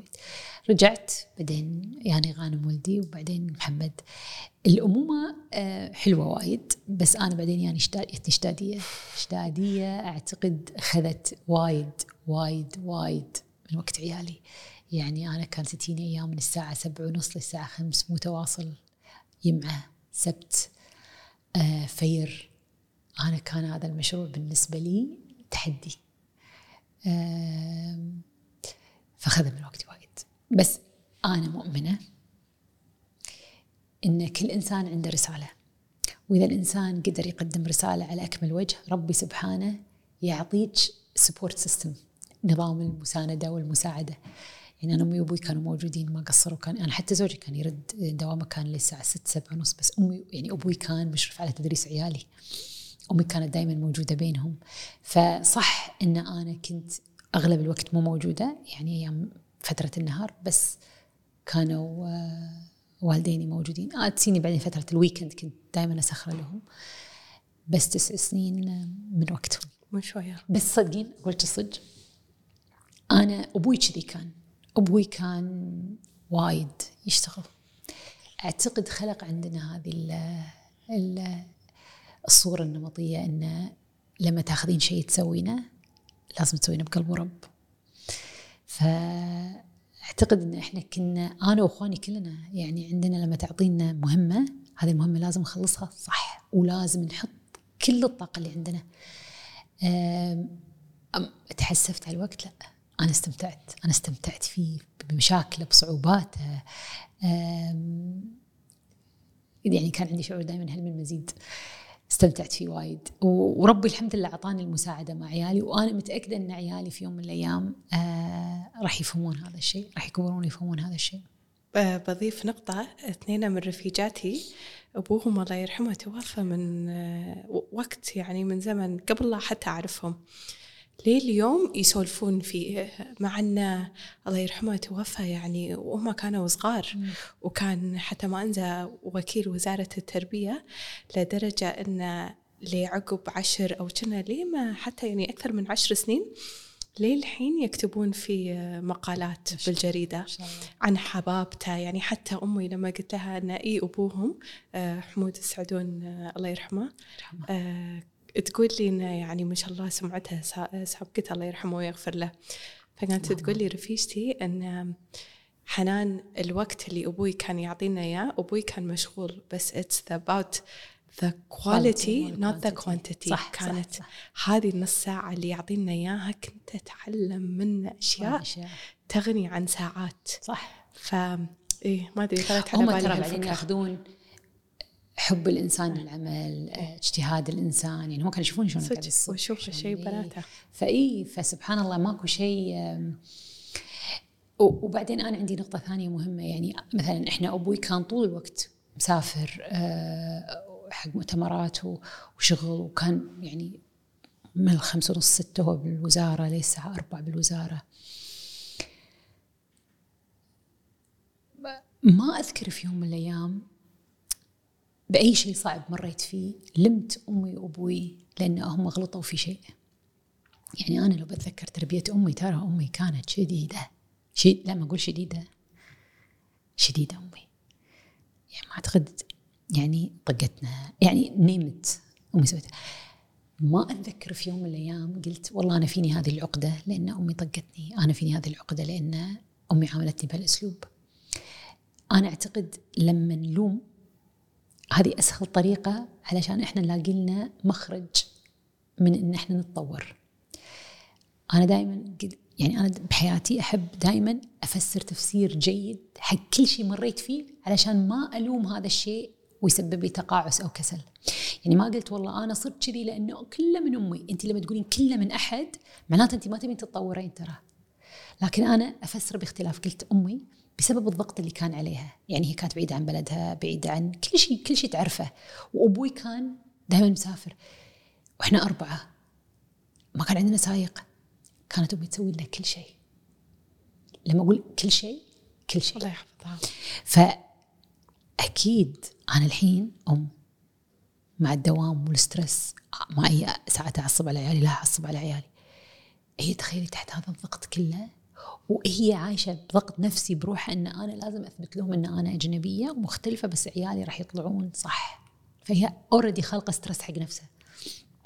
بس أنا ما عمري قلت، بس قلت بالعكس، هي بأفضل شيء عندها، بأحسن طريقة هي عندها، بكل اللي كان متوفر لها سوت أفضل شيء تقدر عليه. امباثي أنكم بعشان بس هذا يخليك أنت يريليس وايد أشياء داخل نفسك. صح. أنت دائما تقعدين مع ناس يقول بسبب أمي كذي، بسبب أبوي كذي، أنا كذي، خلاص هذا صار ما أقدر أغيره. إيه بس سبب لهم ألم، أنا هذا الألم أنا معلش أوكي إيه. الحين أنا سؤالي الألم ما راح يفيدهم، بس الألم لما تنظرين له بنظرة ثانية يساعدك ترتفعين. لكن طالما أنت قاعد تنظرين للألم هذا كأنه هو بسببهم، ما راح ترتفعين، ما راح تغيرين، راح تظلين مو برودكتيف لأن أو مو منتجة، لأن أنت ليه الحين ما تبين تشتغلين لأن أنت قاعدة تحطين تقاعسك أو كسلك أن أنا ما أقدر أسوي شيء بسببهم لأن أنا عندي هذه العقدة بسببهم. لا خلاص، هو صار والمسار صار. طيب شلون أقدر أفسرها بطريقة أحسن؟ عشان اقدر اشوفها بطريقه افضل. سووا احسن شيء قدروا يسوونه، انا هذا العلم او الخبره او هذا اللي هم عندهم. انا الاساس عندي ان ماكو ام وابو ما يحبون عيالهم، هذا الاساس عندي. كل ام وابو يسوون الافضل اللي يقدرون عليه. انت الافضل يعني. مره اذكر شفت مقابله حق اوبرا كان عندها ايشوز او عندها مشاكل مع امها، ان امها تخلت عنها بعمر صغير وظلت طول عمرها كارها هذا الموضوع. تقول ليمن مرة قعدت مع ما أدري إذا كان قسيس ولا ما أدري من قعدت معه، وقاعد يفسر لها كان يقولها شوفي أنت مو قادرة تشوفين حب أمك لأن أنت الله رزقك وعاء خلينا نقول 10 لتر، علشان ينترس الحب عندك أنت محتاجة 10 لتر، بس الله ما أعطي أمك وعاء في 1 لتر. هي ترى عطتك كل حبها، بس الحب مالها ما ترس 10 مالتك. بس هو مو هي اللي مو زينه، ولا انت اللي حجم الحب اللي تبينه اكبر. فتقول لما قال لي كذي كنت اشوف امي انه لا، هي حبتني، هي سوت افضل ما عندها عشان تخليني افضل وحده. صعب.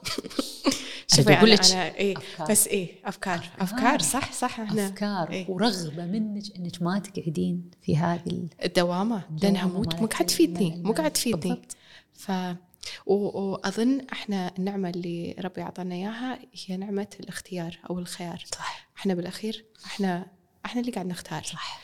يعني احنا ترى الامور بيدنا بالاخير. صح. ف بيدنا التفسير إيه، بيدنا شلون ننظر للموضوع. صح. هو الموضوع وقع، زين هذا مو باختيار، الموضوع وقع، هذا نصيبك. شلون أنت راح تشوفينه؟ في ناس تشوف الموضوع وتولول وتبكي وتقعد في المكان هذا طول عمرها، وفي ناس تقول أنا متأكدة أنها خيرة، أنا متأكدة أن فيها شيء زين، شنو يا ربي تبي تعلمني منها؟ نور بصيرتي، خليني أشوفها، راح أنتقل إلى مرحلة ثانية. في ناس صنف واحد راح أعذرها، راح أقول حق الناس اللي فيهم chemical imbalance اللي هو كيميائيا طبعاً ما يقدرون يغيرون أفكارهم. خليني أقول شيء طلعتهم. شوفي حتى ذيل الناس سبحان الله ما يطلعوا من الأزمة اللي فيها. تلاقين مثلا صديقة تساعد أو صديق يساعد، تلاقين أخو أو أخت تساعد، هذه ترى نعم. صح. أو هو الشخص نفسه يقرر ما يبي يعيش في هذا فيروح ياخذ العلاج. شفتي هذه الحركة هو التغيير، والعلاج وسيلة. صح. بس ما يغير الحل، إنه مع العلاج يصير فيه تغيير للأفكار أو تغيير حق طريقة الحياة أو اللايف ستايل. وهذا مو من عندي، هذا من عند دكتور يعني. اتفق معك 100%. إيه إنزين أنا بقولك شيء، أنتي شادية ما كنتي أنتي تبينها شخصياً. صح. أنت بالنسبة لك كانت وظيفة إدارية وأنت ما تحبين الوظائف الإدارية. صح. شو اللي خلاك تاخذينها أو توافقين عليها؟ أمي أنا عشت عشان أسعدها. أمي ما اشتغلت، وكانت يعني أمي كانت تشوف نفسها امرأة ناجحة، مع أن أنا اللي هي سويتها أنا نفسي ما أقدر أسوي. فدائما هي اللي تحثني لا أخذي. لما جتني هذه الفرصة أنا صراحة يعني خوفي إن ما أتقنها 100% لأن ما كانت عندي خبرة، خلتني أقول لا ما بي. بس زوجي وأبوي وأمي كلهم قالوا لي هذه فرصة، يعني الناس تركض وراها وأنتي يتلك على طبق من ذهب، لا تردينها.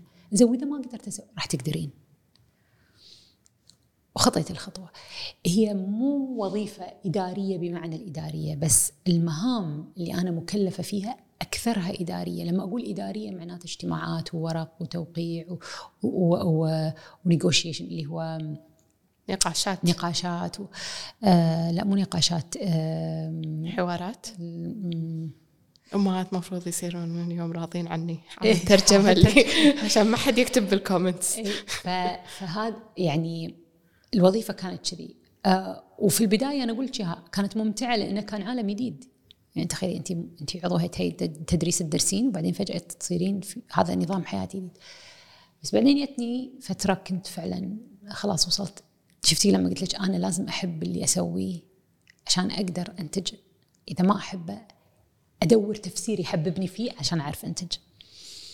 فكنت مقررة أني إنه خلاص ما بيكمل. بس مديري دكتور قتيب برزوقي الله يذكره بالخير قال لي لا أنور إحنا راح نكمل مع بعض. بدينا هذا المشوار مع بعض، خذينا عهد إن إحنا نسلم هذا المشروع مع بعض، راح تقتلين تكملين معي. فكنت أدري إن أنا ما راح أطلع من هذا المشروع، يعني خلاص هو مو موافق.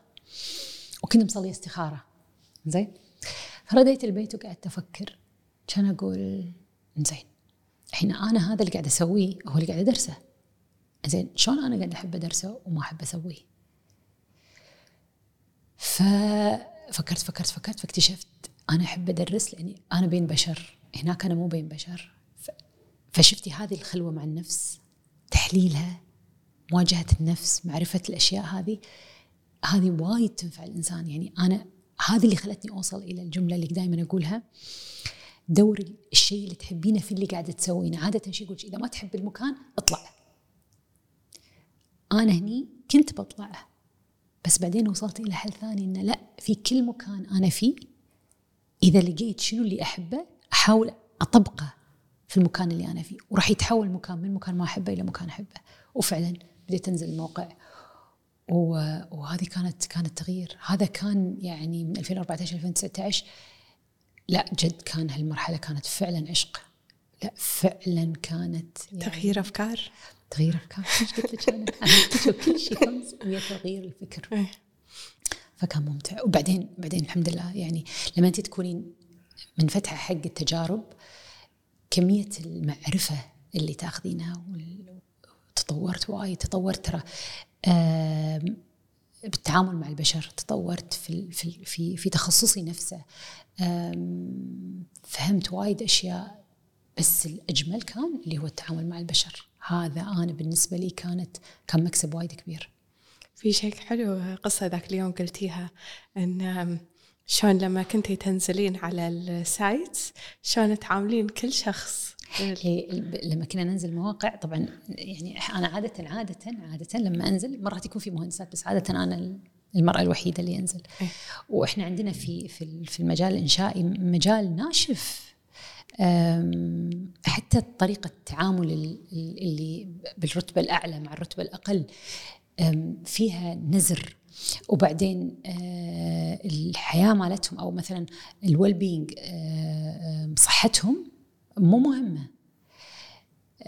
فأنا دائما أقول إن هذا المجال لو يدش فيه شوية إنسانية أكثر راح يصير ألطف من الوضع اللي إحنا عليه الحين. فلما كنت أنزل كنت أصافحهم كلهم، كنت أصافح العمال كلهم. طبعا هم عندهم يعني ما حد أصلا يطلب وياهم مساكين. وبعدين مرة وتصافح، هذه كانت يعني لا ومسؤولة بعد. فكنت أوقف وأسأل إيش قاعدة تسوي، فهو قام يحس إنه هو مهم. لما يسوي شيء بسيط دائما كنت أقول له واو هذا وايد حلو. فهذا التشجيع البسيط والاهتمام.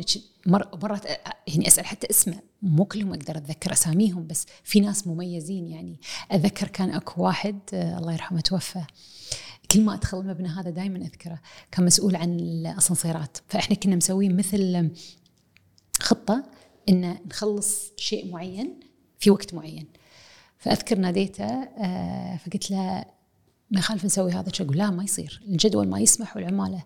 قلت له بس بليز أنا ودي يعني مع حسن المعاملة قبلها شيء طالع يقول أوكي عشان راح أسويها. فكانت تصير. ففعلا احترام الناس أكبر سلاح. أنا تدرين حتى يعني خلي موضوع المنشآت، حتى لما تروحين مثلا مستوصف اللي تعطي الأرقام، فمران رايحة ويا عيالي فقاعد أقول لهم لما تكلمونهم ابتسم، أقول السلام عليكم، مو السلام عليكم أدخل على الطبيب. قلت لهم تخيل وضعها، هي من الصبح لي بالليل قاعد جاب الناس مرضى، يعني نفسياتهم كلها تعبانة، يعني ما عنده الأنرجي حتى إنه يبتسم. وتسوي نفس المهمة، اسمك، بطاقتك، طق طق طق طق، هاك تفضل. تخيل أحد يجيها ويقولها صباح الخير شلونك اليوم، مثلك لما تزين فويس نوت الصبح. تدري شنو شعورها أصلاً؟ تشوفي وجهها كله يتغير، معاملتها كلها تتغير، والأثر هذا راح يروح على المريض الثاني، لأن هي راح تكون مبتسمة سعيدة. فلما يجي المريض الثاني راح تبتسم بوجهها، وهو راح يشوفها غصباً عليه. لما حد يبتسم أنت لازم تبتسمين، غصباً عليك لازم تبتسمين. فشوف الأثر اللي خليته. فدائما هذي حتى هذي اللي مرات المواقف لما تروحين تدفعين فلوس دائما أسألهم شلون كان يومك؟ كان زين؟ ترى ما ياخذ منا شيء، بس ترى بالنسبة لهم لا أثر وايد كبير. فالعمال كذي كنت عاملهم، وكانوا صراحة يعني بالإنجليزي نقول they take the extra mile، يسوون الخطوة الإضافية اللي ما هي مطلوبة منهم، ولا يسوونها لأني بدفع لهم زيادة ولا بعطيهم شهادة ولا برقيهم ولا شيء، ما بيجي شيء. كل اللي بيجي هم كانوا يشوفوني مبتسمة وسعيدة، فهو يسوي هذا الشيء علشان يشوفني أسعد. نرد حق حبك للتدريس. أنا بعرف حبك للطلبة من وين؟ شنو السر؟ هو العطاء، هو إحساس إنك أنت تقدرين تخلقين. أنا طبعاً هي مو بس التدريس في العلم، هو تغيير حياة بشر.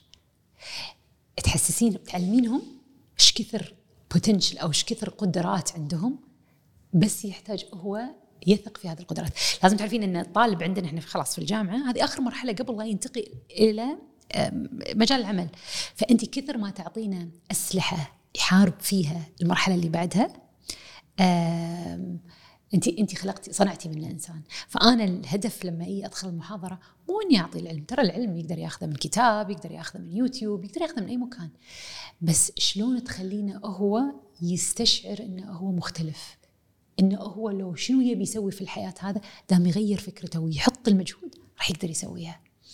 فأنا كل سنة أدخل الكلاس عندي لما يقولوا لي بتعيدين، أنا الحين 17 سنة قاعد أدرس نفس المادة ما تملي. أذكر من أول ما يتقالوا كلها 3 سنين وبتملين، ليه اليوم كل محاضرة أدخلها كنا أول يوم أدرس. أدخل ومع الوقت تشوفين لو خلاص صار عندك خبرة، تعرفين هذا سبحان الله من عيونهم، هذا الشاطر، هذا اللي عنده مشكلة، هذا اللي مهمل، هذا. فدايما كل كورس أحط لي أنا بروجكت طالب بيني وبين نفسي أحقق له تغيير، فهذا يخليني أنا كل يوم أدور طريقة أخلي. فهذا ترى هذه متعتي هو إسعاد البشر، مو إسعاد البشر كثر ما أفهم أنه ترى أنت تقدر تسعد نفسك، ترى أنت عندك هذه القوة أنك تسويها، بس لازم تشوف داخل نفسك شنو الأشياء الحلوة اللي فيك. مو لازم نصير كلنا نفس بعض، بس كلنا حلوين، كلنا بطريقة أو بأخرى عندنا أشياء تميزنا عن غيرنا.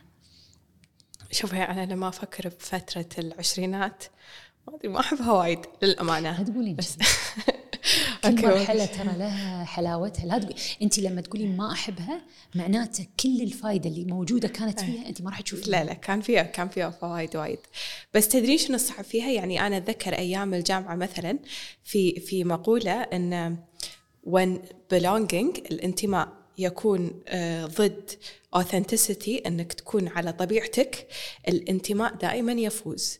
فأحس أن ساعات إحنا نقلل من نفسنا عشان نكون جزء من شيء، وهو بروفن إن إحنا نادر ما نكون على حقيقتنا لأن نحاول إن إحنا ننتمي أو يفتن. ففترة العشرينات هذا أكبر اختبار حق هالشيء. تجينا مرات ما نقدر هذا ترى تأثيره وايد قوي وايد، يعني أنت علشان ما تتأثرين فيه ولا تقدرين تربين اللي من هم صغار، بس وايد صعب. ترى الانتماء له منافع، ترى مو كله مساوئ. الانتماء فيه أشياء حلوة، فيه إن أنت تنتمين إلى فئة معينة أكيد جزء من السعادة أصلاً، بس لازم ما يأثر على قراراتك اللي أنت تسعدك. بس لا، أنا أحس إن الانتماء مرات يكون وايد حلو، بس أحس مو لما تدوسين على نفسك وتكونين شيء أنت مو عليه عشان تنتمين حق المجموعة. مرات وايد صعب ترى، وايد صعب، يبي له شجاعة وقوة، وخاصة إحنا المجتمع مالنا يبينا نكون على كل المجتمعات. صح مختلف، كل مجتمعاتنا بشكل أو بآخر حتى برا نفس الطريقة. والمشكلة أن السوشيال ميديا عززت زيادة هذا الشعور، عززت زيادة هذا الحب للانتماء، الحب أن أنا أسوي نفس الشيء علشان أخذ نفس الأفكت أو نفس الحماية أو نفس وأنا دائما أقول لهم السوشيال ميديا علشان تفتك من هذا الشعور طفة. أنتي قلتيها في شيء قلتيه وايد حلو. طفى طفى طفى طفى لأن الزوبعة اللي تصير بهالمكان صح. أنت صح. بس تطلع منه ما تدري إيش قاعد يصير هناك ولا حد ما له أثر. بس طالما أنت قاعد فيه لا تقولي لي أنا قوية ما ردك راح تتأثري. فطلعي عنه يعني أنا وياك يعني أنا تويتر طلعت منه من زمان. لا لليوم أقول كان من أجمل القرارات اللي سويتها في حياتي. يعني الحين مثلاً يجيني مثلاً منشور كان أقدر أدخله ثرو الويب بس الحمد لله أني ما أشوف التعليقات أي. لأن المزعج تصدقين حتى لو الموضوع ما له علاقة فيك لما تين تقرين تعليق جارح فعلاً حتى لو مولي ليش تسوي كذي؟ خلقنا في ناس عادي عندهم أنهم يقولون كذي إيه بس هم هذيل الناس اللي عادي عندهم غضب. هم ما قالوا كذي إلا لأن هم عندهم غضب داخلي فيطلع بهالطريقة هذه. هو لو يقعد بينه وبين نفسه ويكتشف الغضب هذا جاي من وين ما راح يعطي تعليق مثل هذا. الإنسان الراضي عن نفسه وعن عمله مستحيل يجرح إنسان ومستحيل يستمتع يشوف إنسان متضايق أو متأذي. بس ما أقدر أغير بشيء. يعني توه أمس كنت قاعدة أتمشى ما أعرف إيش تي فقاعد تقولي شلون هو قلت لها تصدقين الشطارة شلون تعلمين نفسك إن ما تتأثرين بس ما تقدرين تغيرين البشر. ما تقدرين تخلين كل البشر محترمة ما كل البشر تراعي مشاعر ما تقدرين بس تقدرين تحصنين نفسك. أنا بالنسبة لي أنوار كان واحد من تحصين نفسي إني أطلع من هذا البرنامج. فكان اختيار ممتاز. إنستغرام أنا بالنسبة لي مختلف يعني سيلكتيف. أنت تقرأي شو تشوفين أحسه عالم وردي وجميل وحلو. أنا سناب ما دخلت عالم سناب ما دخلت بس إنستغرام أحسه عالم جميل بس تويتر لا لا لا مجرم. صح والأصعب والمشكلة إن الكل متأذي والكل مستمتع. الكل متأذي والكل مستمتع. هو يغذي شيء بس ما أدري شنو بالضبط. ما أدري بس مزعج.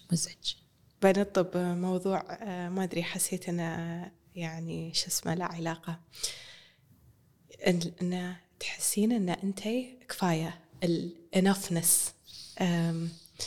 يعني ما أدري أنا أشوف حتى رفيجاتي كلنا في معاناة ويا it's never enough. من أي ناحية؟ شوفي أنا أفكر مثلا بالبودكاست الأرقام يعني ردة الفعل العامة أو الببليك رياكشن it's never enough. إنزين you always want more.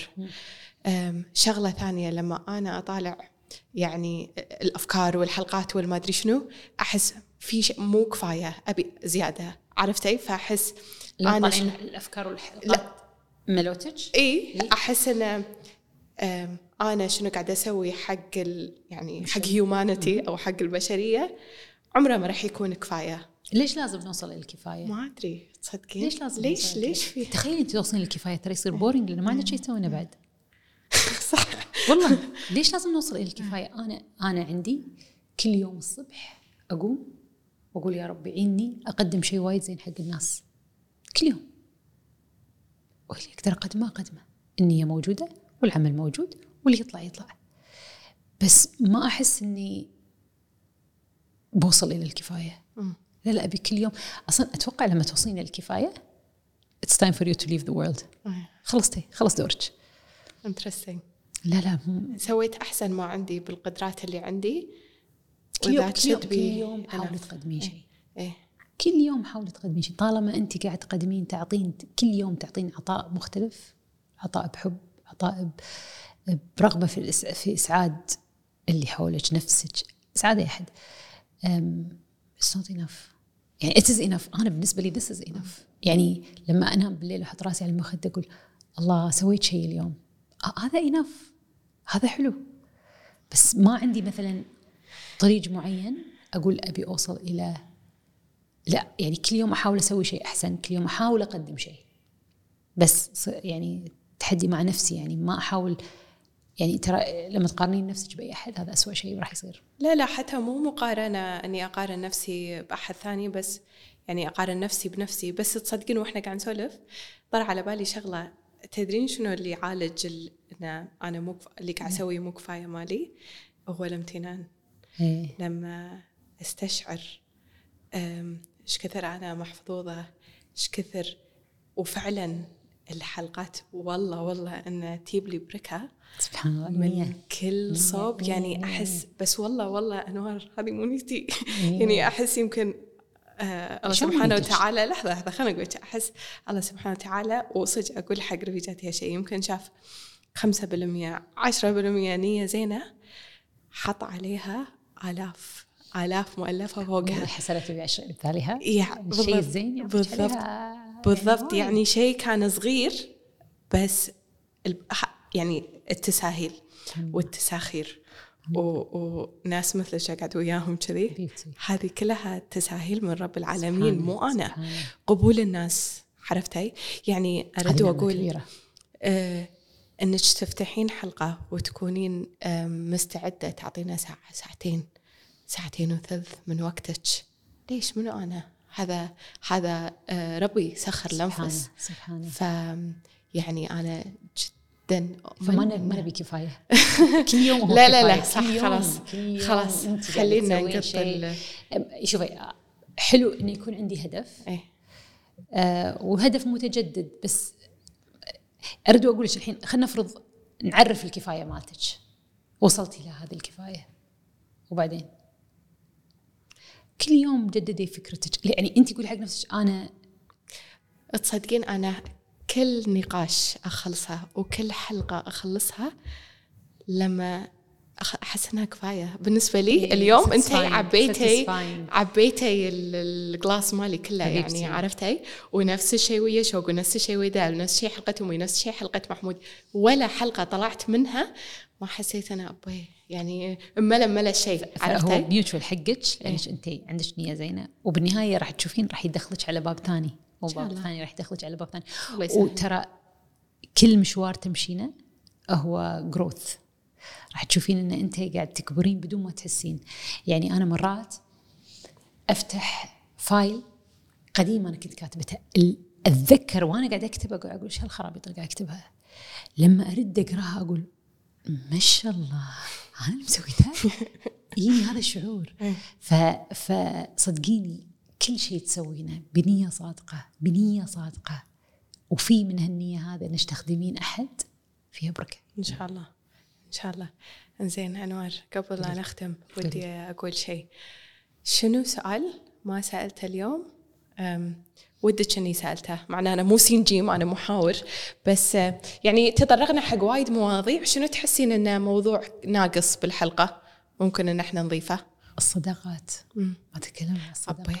أبي أنا لحظة قبل لا أنتي تقولين شيء، أنا في 3 بحياتي يعرفون روحهم، هذولي أسميهم move the body. يعني لو أنا ذبحت أحد هذولي اللي بدك عليهم. لأن والله صدق move the body ريسيرشر مسمي هذا اللقب، مو أنا. أنا عندي من هالصداقات اللي يحركون الجثة. لأن والله بقول لك شيء، في هذولي 3 بس قرار البودكاست، البكي والتعسر والفرحة، كل شيء وياي، بظهري وهم يعرفون روحي. أقول لك شيء، أعتقد موف ذا بادي راح تلاقينا في كل البشر إذا أنت كنتي صادقة معهم. شوفي، أنا كمية الصداقات اللي عندي، يعني أنا أدري في ناس تعرف إنه والله هذا صديق مهم وهذا صديق. أنا كل الصداقات عندي مهمة، وكلهم أنا مستعدة أصير لهم موف ذا بادي، لأن يعني أقيم الإنسان. عندي صداقات، يعني أنا توني الحين قاعدة أقول حق بنتي عندي صداقات صار لها 30 سنة.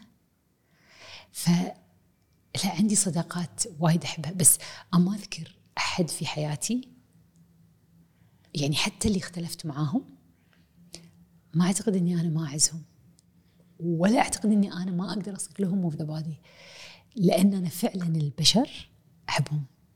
فأنا الصداقة عندي شيء مهم جدا في حياتي.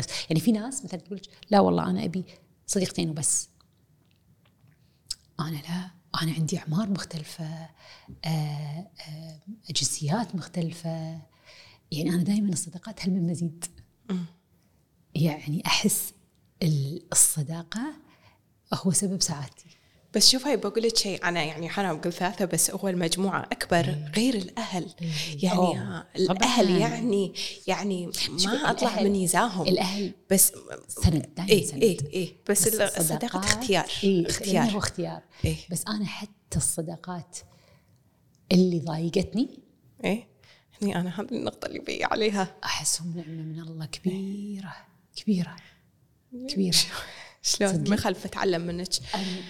كان لهم دور في حياتي إني أشوف شيء أنا ما كنت شايفته، بس أنا حتى هذيل اللي صار في خلاف معاهم أحبهم يعني ما أعتقد إن بيوني في يوم من الأيام وأحس إن أنا مثلا أقدر أكون مو أنا معاهم. أنا بعد أغفر وسامح ما أشيل معي، لأن أحس إن إذا صار موقف أكيد بشر أحسن، بس بسرعة أدخل فيه فيز أغفر وأسامح، لأن أدري أن الغفران والمسامحة تشيل مني الشوائب اللي يتركها الزعل والحزن. أحس أنه مثل ما قلت الله معطينا هالجوهرة داخلنا عشان نحافظ عليها، كل ما سويتي حزن أو زعل أحس تصير عليها شوائب هذه الجوهرة، فتصير مو نقية. فأنا أحرص دائما أن أظل نقية. شلون تظل نقية؟ لما تسامحين وتغفرين. وعشان كذي ترى ربي حط عليها أجر وايد كبير، لأن منفعتها ترى مو حق الشخص اللي غفرتي له، حقك انت. حتى لو شنو غلطة اللي هو مسويها، صدقيني ربي اللي يغلط عليك ما راح ينساها، بس هو يقولك غفري وسامحي حقك انت راح تصيرين سعيدة، انت اللي راح تصيرين خفيفة. بس الناس مصممين يتمسكون بالزعل بس لا، انا ناس كلها احبها وصديقاتي. انا ترى عندي يعني شيء اساس من حياتي، يعني ما أقدر أقول لما يقولش مثلاً عرفي ليفل الحب مثلاً والله عيالي أول أمي، لا أنا ترى كلهم، لأن كل واحد فئة مختلفة، فما عندي مثلاً والله هذيلي قبل هذيلي، لا كلهم يعني زوج العيال أمي وأبوي إخواني بنات عمي بنات خالي عمامي، كلهم كذي الليفل مالهم، لأن كلهم فئات مختلفة، فحبي لهم في هذه الفئة ماكسيمم. شلون فئات مختلفة؟ يعني الأبو إيه؟ مو أخو إيه؟ أبو إيه؟ فشون أنا إيا أقارن تحبين أبوك أكثر ولا أخوك أكثر؟ أبوي هو أبوي وأخوي هو أخوي، صديقتي هي صديقتي، فهذه فئة ما أقدر أخذها وأقيس فيها فئة ثانية. أوكي. لا هذيلي صديقاتي أحبهم وايد، أبوي أحبه وايد، أمي أحبها وايد، يعني كل فئة أحبها وايد. زين بس السؤال هم على الصداقات، يعني أنا أحس اللي ويمكن أكون غلطانة يعني بتعلم اللي معاي بكل لحظة ما يصير أساوي باللي يعني هو في السيركل اللي حيل قريب اللي موف ذا بادي أنقل الجثة، بعدين أكيد في دائرة الأكبر والأكبر والأكبر والأكبر. إنزين طاقاتي شو اللي أوكي أنا أعتقد أن أنا عندي لمة الطاقة حق الناس. أنا يعني أنا أي أحد ممكن يرفع علي السماعة ويقول لي I need you I'm there. يعني أنت تقولين لا والله وقتي حق هذيلي وقتي حق هذيلي، ويمكن الناس صح أصح مني، بس أنا أنوار طبعي I can't say no. أنوار ترفع السماعة وتطلب مساعدة من منو؟ ولا أحد. ليش؟ لأن عندي الله I don't. وربي سبحانه يدز لي الشخص. أنا هذه القصة راح تبني على قصة أنا قايلتها من قبل بس بقول لك إياها. موضوع الإعانة، فترة هذه الإعانة الحين خلينا منها، بس شلون أنا يعني قدرت أتفاعل معها. رفيجاتي كانوا يدقون علي، لأن اللي كان يصير بتويتر كان شيء يعني مزعج، اللي بنتي ترد البيت تصيح من كثر ما هي يعني مستاء الناس يعني يعلقون علي. فكانوا رفيجاتي يدقون علي are you okay، وأقول لهم إيه لا عادي خلاص بس أنا لا. وبعدين تروحين الجامعة وتشوفين الطلبة اللي أنت تحبينهم ينظرون لك إن أنت مجرمة، وعلى شنو؟ على رأي يعني ما سويت شيء، كانت بس my opinion حقي. فلا الوضع كان مو سهل. ليش كنت لما تكون كنت تقولين أنا am okay؟ لأن أنا ما أصير ضعيفة.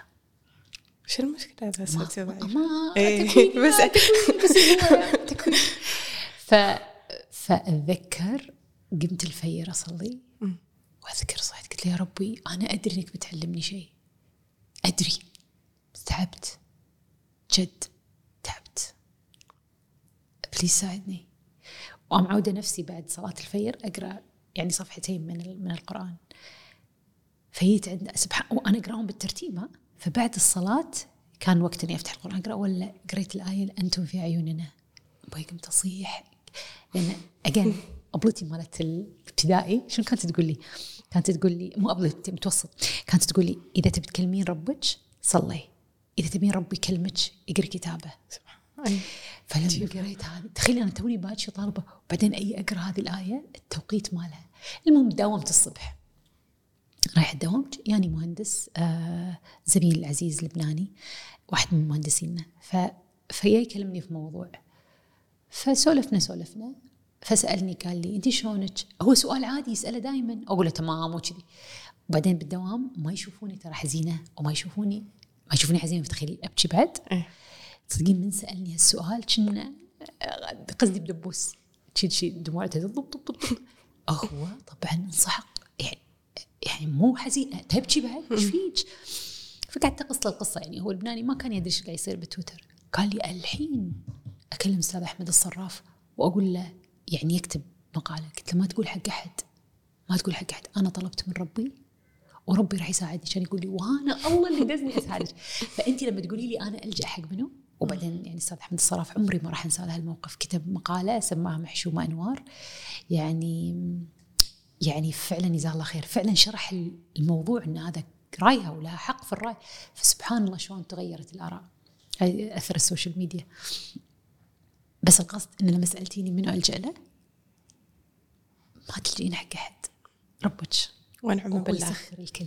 دائما أقول لهم إحنا عندنا وايد ناس نحبهم، أمي وأبوي وإخواني عيالي صديقاتي، ما عمرك تقدرين تساوين بينهم بالحب، وكل ما زدتي الحب حق واحد فيهم زيادة عن المعدل مفسد، إلا حب الله. كثر ما غذيتي كثر ما تعادلتي في الأشياء الثانية، وكل ما سويتي صح في الأشياء الثانية. يعني بدال ما تشتتين حبك حقهم كلهم، ركزي على حب رب العالمين سبحان الله كل شيء ثاني. لأن أنت عشان تسعدينه راح يعني تبرين بأمك وأبوك، عشان تسعدينه راح تكونين زوجة صالحة، عشان تسعدينه راح يعني تهتمين بعيالك، عشان تسعدينه راح تكونين طيبة مع صديقتك وتساعدين، عشان تسعدينه راح تكونين تغفرين وتسامحين، عشان تسعدينه، عشانك أنت مركزة على الحب راح تصلحين كل شيء ثاني في حياتك. عشان شيء قاعد أقولك يعني اللي ألجأ لربي. تدرين كذي فل سيركل، ردينا حق أول نقطة قلتي عنها، قلتي لو كل شخص يسأل نفسه لو أسوي هالشيء هل راح يرضي ربي ولا لا؟ صح. ولو إحنا عندنا نسوي هالسؤال كان أخلاقياتنا جدا تغيرت، أخلاقيات الناس تصير صح. أحلى ختمة، إيش رأيك؟ عجيبة صراحة، وايد استمتعت وياك، مشكورة على هذه الفرصة والله، والنقاش وايد مريح، وما أدري يعني لا طعم وايد مميز حبيبتي. حلو إن يعني أنا أعتبر نفسي وايد مشاعر، وأنت اسم الله عليك وايد لوجيكال، وأنا استفدت من مشاعر. لا شوفي تدري أنا شنو دائما أقول حق نفسي، أنا لأني لوجيكال وايد شو دايما قلت أحب أقعد مع الناس وأسمع حق الناس، دايما أسأل نفسي طيب هم عندهم وجهة نظر أنت سمعيها، فيصير عندي أول مثلا لا هي هذه الطريقة ونظر. الحين أستشعر شعور، يعني كل أقول إن شعورهم هم هذا حقهم فيه، مو شرط اللي أنا قاعد أفكر فيه صح، هم يمكن هذه طريقتهم في إنه يكونون صح، بس أنا لما شرحت كل اللي شرحته هذه أنا أنوار في طريقتي صح، تربيتي فكري هذه الطريقة اللي أمشي فيها صح، بس مو بالضرورة أن هذه الطريقة السليمة الصحيحة اللي الكل يمشي عليها. بس تدرين شنو حبيت أن من قعدتنا آخر مرة لليوم أنا قمت أتحدى أفكاري، عرفتي؟ ويعني أقول أوكي أنت هذا متعودة عليه، أنت مرتاحة من كذي، بوش شوفي فكري بالموضوع مثل ما بالطريقة اللي أنوار قالت. والله العظيم ما أكذب عليك، وايد فادني هالشيء، وطبقته بأكثر من شيء. طبقته لما قلت لك إن الإيجو مالي أنا زعل، وقلت له أنت في شيء هالدور هذا عاجبك ومو قاعد يخدم، شنو أقدر أسوي أحسن؟ هذا السؤال الواحد، وللحين ترى ما لقيت الإجابة، بس حلو إن رحلة البحث عن هذه الإجابة حلوة. هذا رقم واحد. رقم اثنين بالاستخارة. لما قلتي لي إن تصلين وما تردين تفكرين بالموضوع لأن خلاص وكلتي الله، ومتى ما رديتي تساءلتي بالموضوع كنا you're doubting it. وايد فرق معي هالشيء، فأفكار وايد حلوة وايد استفدت منها، واليوم استفدت أكثر. فمشكورة وايد على وقتك، جدا استمتعت باللقاء. شكرا جزيلا، إن شاء الله نسويها مرة جاية إن شاء الله بإذن الله. حبيبتي، thank you.